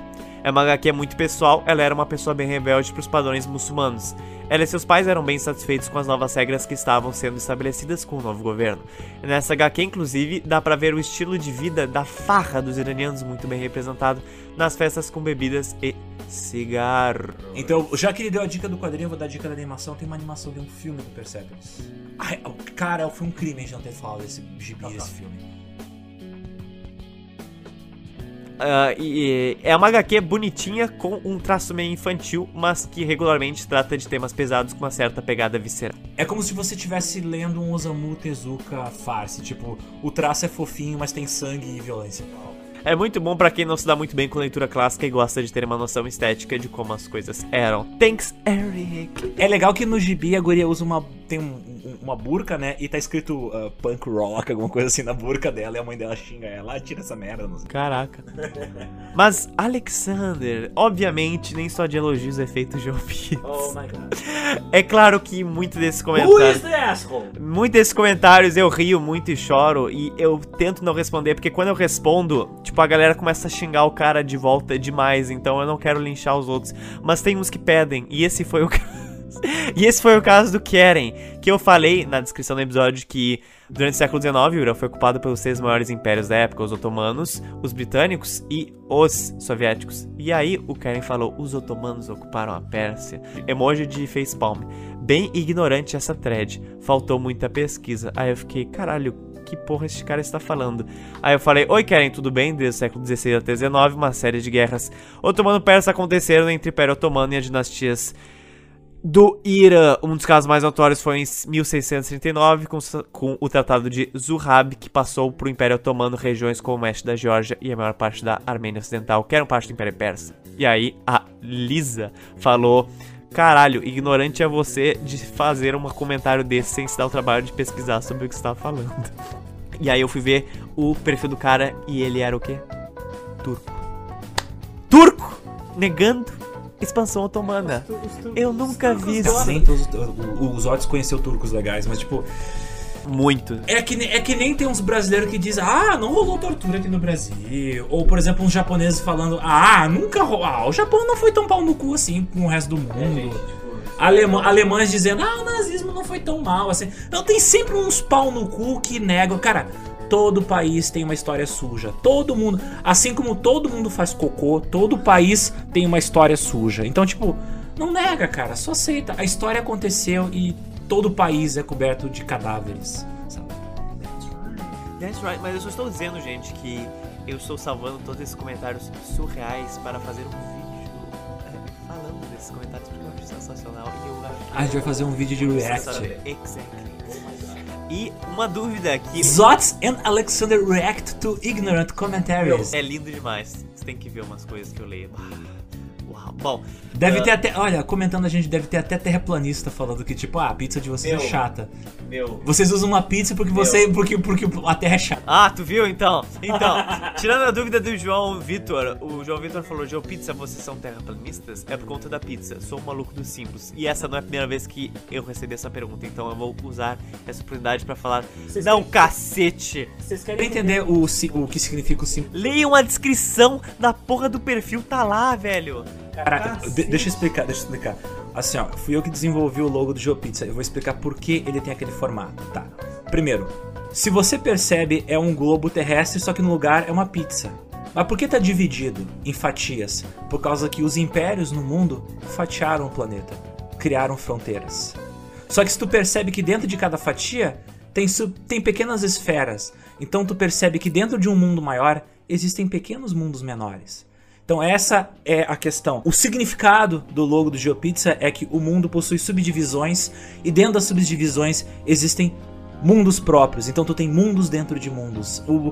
Pra quem quer entender o logo, tá aqui a palavra do designer. Aquilo ali é pra representar que o planeta Terra foi fatiado e que dentro das fatias existem realidades diferentes. Cada círculo não é só um pepperoni, é um planetinha também.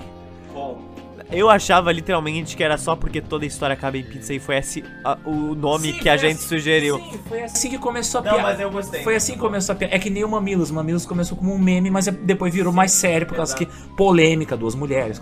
Well, e por último, o último comentário. O Junui comentou no YouTube algo sensacional que eu falei, meu Deus, eu sempre escutava os podcasts e nunca tinha visto o rosto de vocês. A aparência de vocês é muito diferente da que eu pensava. Os podcasts nunca mais serão os mesmos. Eu não sei como ela imagina, mas assim... Qual é o nome dele? Eu não sei, o usuário dele é Junior.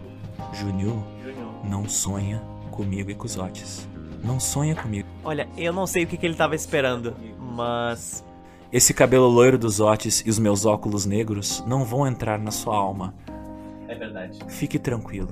Bom, e antes de encerrar a nossa pizza quinzenal, esta pizza que percorreu muitos continentes, primeiro eu queria agradecer de coração todas as pessoas que tornam o gel possível, porque como vocês podem imaginar, isso requer muita pesquisa e muita edição.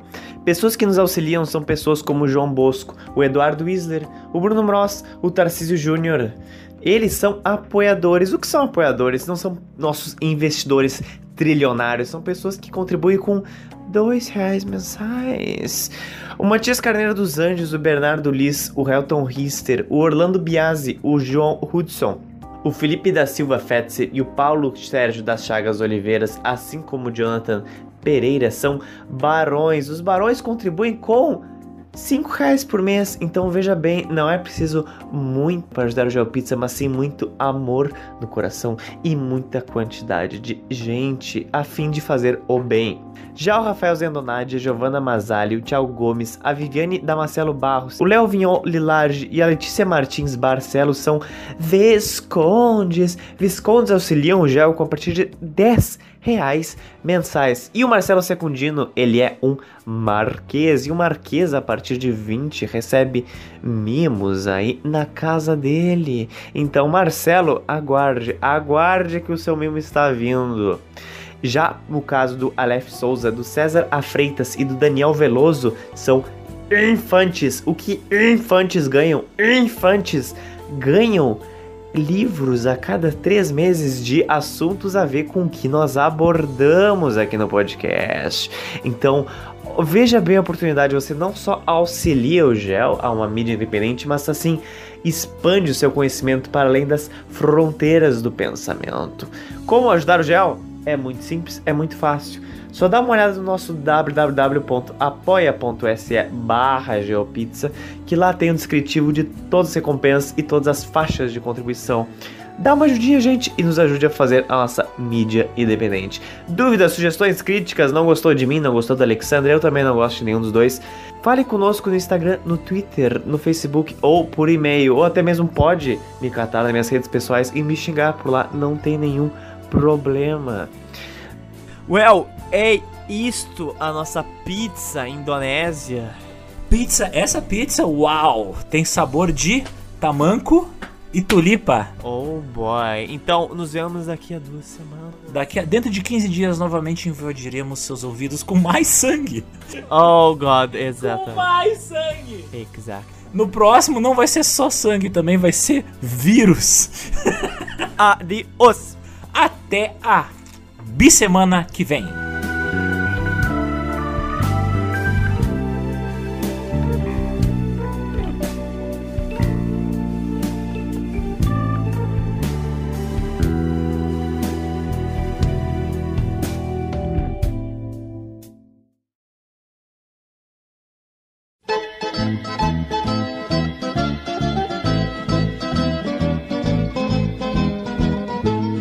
Zotes, fale-me mais, como foi sua semana? Ai, coceira na bunda passou? Olha, eu tô muito feliz porque assim, esse podcast de vocês, eu espero, pelo amor de Deus, que vocês estejam ouvindo no domingo.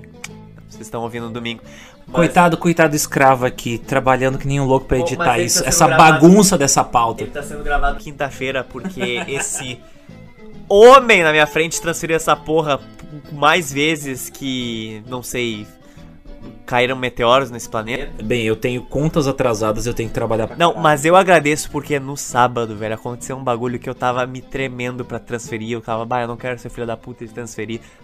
Aí tu só falou assim, ó, amanhã te gravo. Eu fiquei, que maravilha. O que está acontecendo? Por que os outros estavam nessa situação na noite anterior? Tá. Que noite? Não, em que dia aconteceu o quê? Sexta. Eu fui ver uns amigos na casa de um amigo meu, e a gente tava lá de boas, papapá. E aí depois eles estavam, Zotes, vai ter uma festa lá no Margot, que é uma festinha pseudo-hippie de boas ali na... E tu não me chama pra essas festinhas, né? Seu pau no cusaço. Meu, tu não ia curtir. Tá, enfim, a gente é na João Alfredo, e João Alfredo é uma rua que tem muitos conflitos policiais e de Lex ouvindo funk e chutando bombas da polícia de gás. E não estou brincando, isso acontece, tipo, todo o tempo, e aconteceu no carnaval umas 3 vezes só. Okay, então, na festa de lá, eu tava ali, ó, no brilho. E aí eu sentei, fiquei ali de boa. No brilho do quê? Meu, eu tava assim, ó, e sentou um cara do meu lado, velho. E ele começou a falar umas paradas filosóficas, mas eu não lembro de uma palavra que ele falou, mas eu lembro que eram filosóficas. E eu só tava assim, ó, com certeza, right, okay. Muito certo. E aí ele falou, botou um chapéu na minha cabeça e ele falou assim, ó, já volto. E ele não voltou mais, velho, tipo 15, 10, 20 minutos. Aí a gente foi embora. Aí na hora que a gente foi embora, eu fui entregar literalmente a comanda para o cara da porta. E passou entre eu e o cara da porta um brigadiano muito puto, pistola 666, correndo para dentro do Margot. E mais 5 policiais da brigada. E eu fiquei, meu Deus, o que aconteceu? Aí a gente foi ver, cara, tinha uma mina simplesmente caída, assim, no chão, perto de uma escada. E o cara que tava falando comigo aquela hora, uns 5 brigadianos em cima dele, velho, descendo o cacete no cara. Ele bateu na mina? Aí todo mundo ficou, caralho, o que aconteceu? E eu assim, ó, com o chapéu do cara assim do meu lado, eu, cacete, velho. Joga fora o chapéu! Aí eu falei, o que houve com a mina e tal? E aí falaram, o cara chutou ela do 2º andar, que é tipo uns 10 metros, assim. E ela saiu rolando e caiu no chão. Mas ela caiu... Ou ela drug... Não, ela drug. Ah, tá. Mas mesmo assim, velho, menos mal, mas ela tava assim, tipo estática. Aí eu fiquei, wow, this is some heavy shit. E aí depois eu acho que, não sei, prenderam o cara e tal, mas estavam levando pra viatura.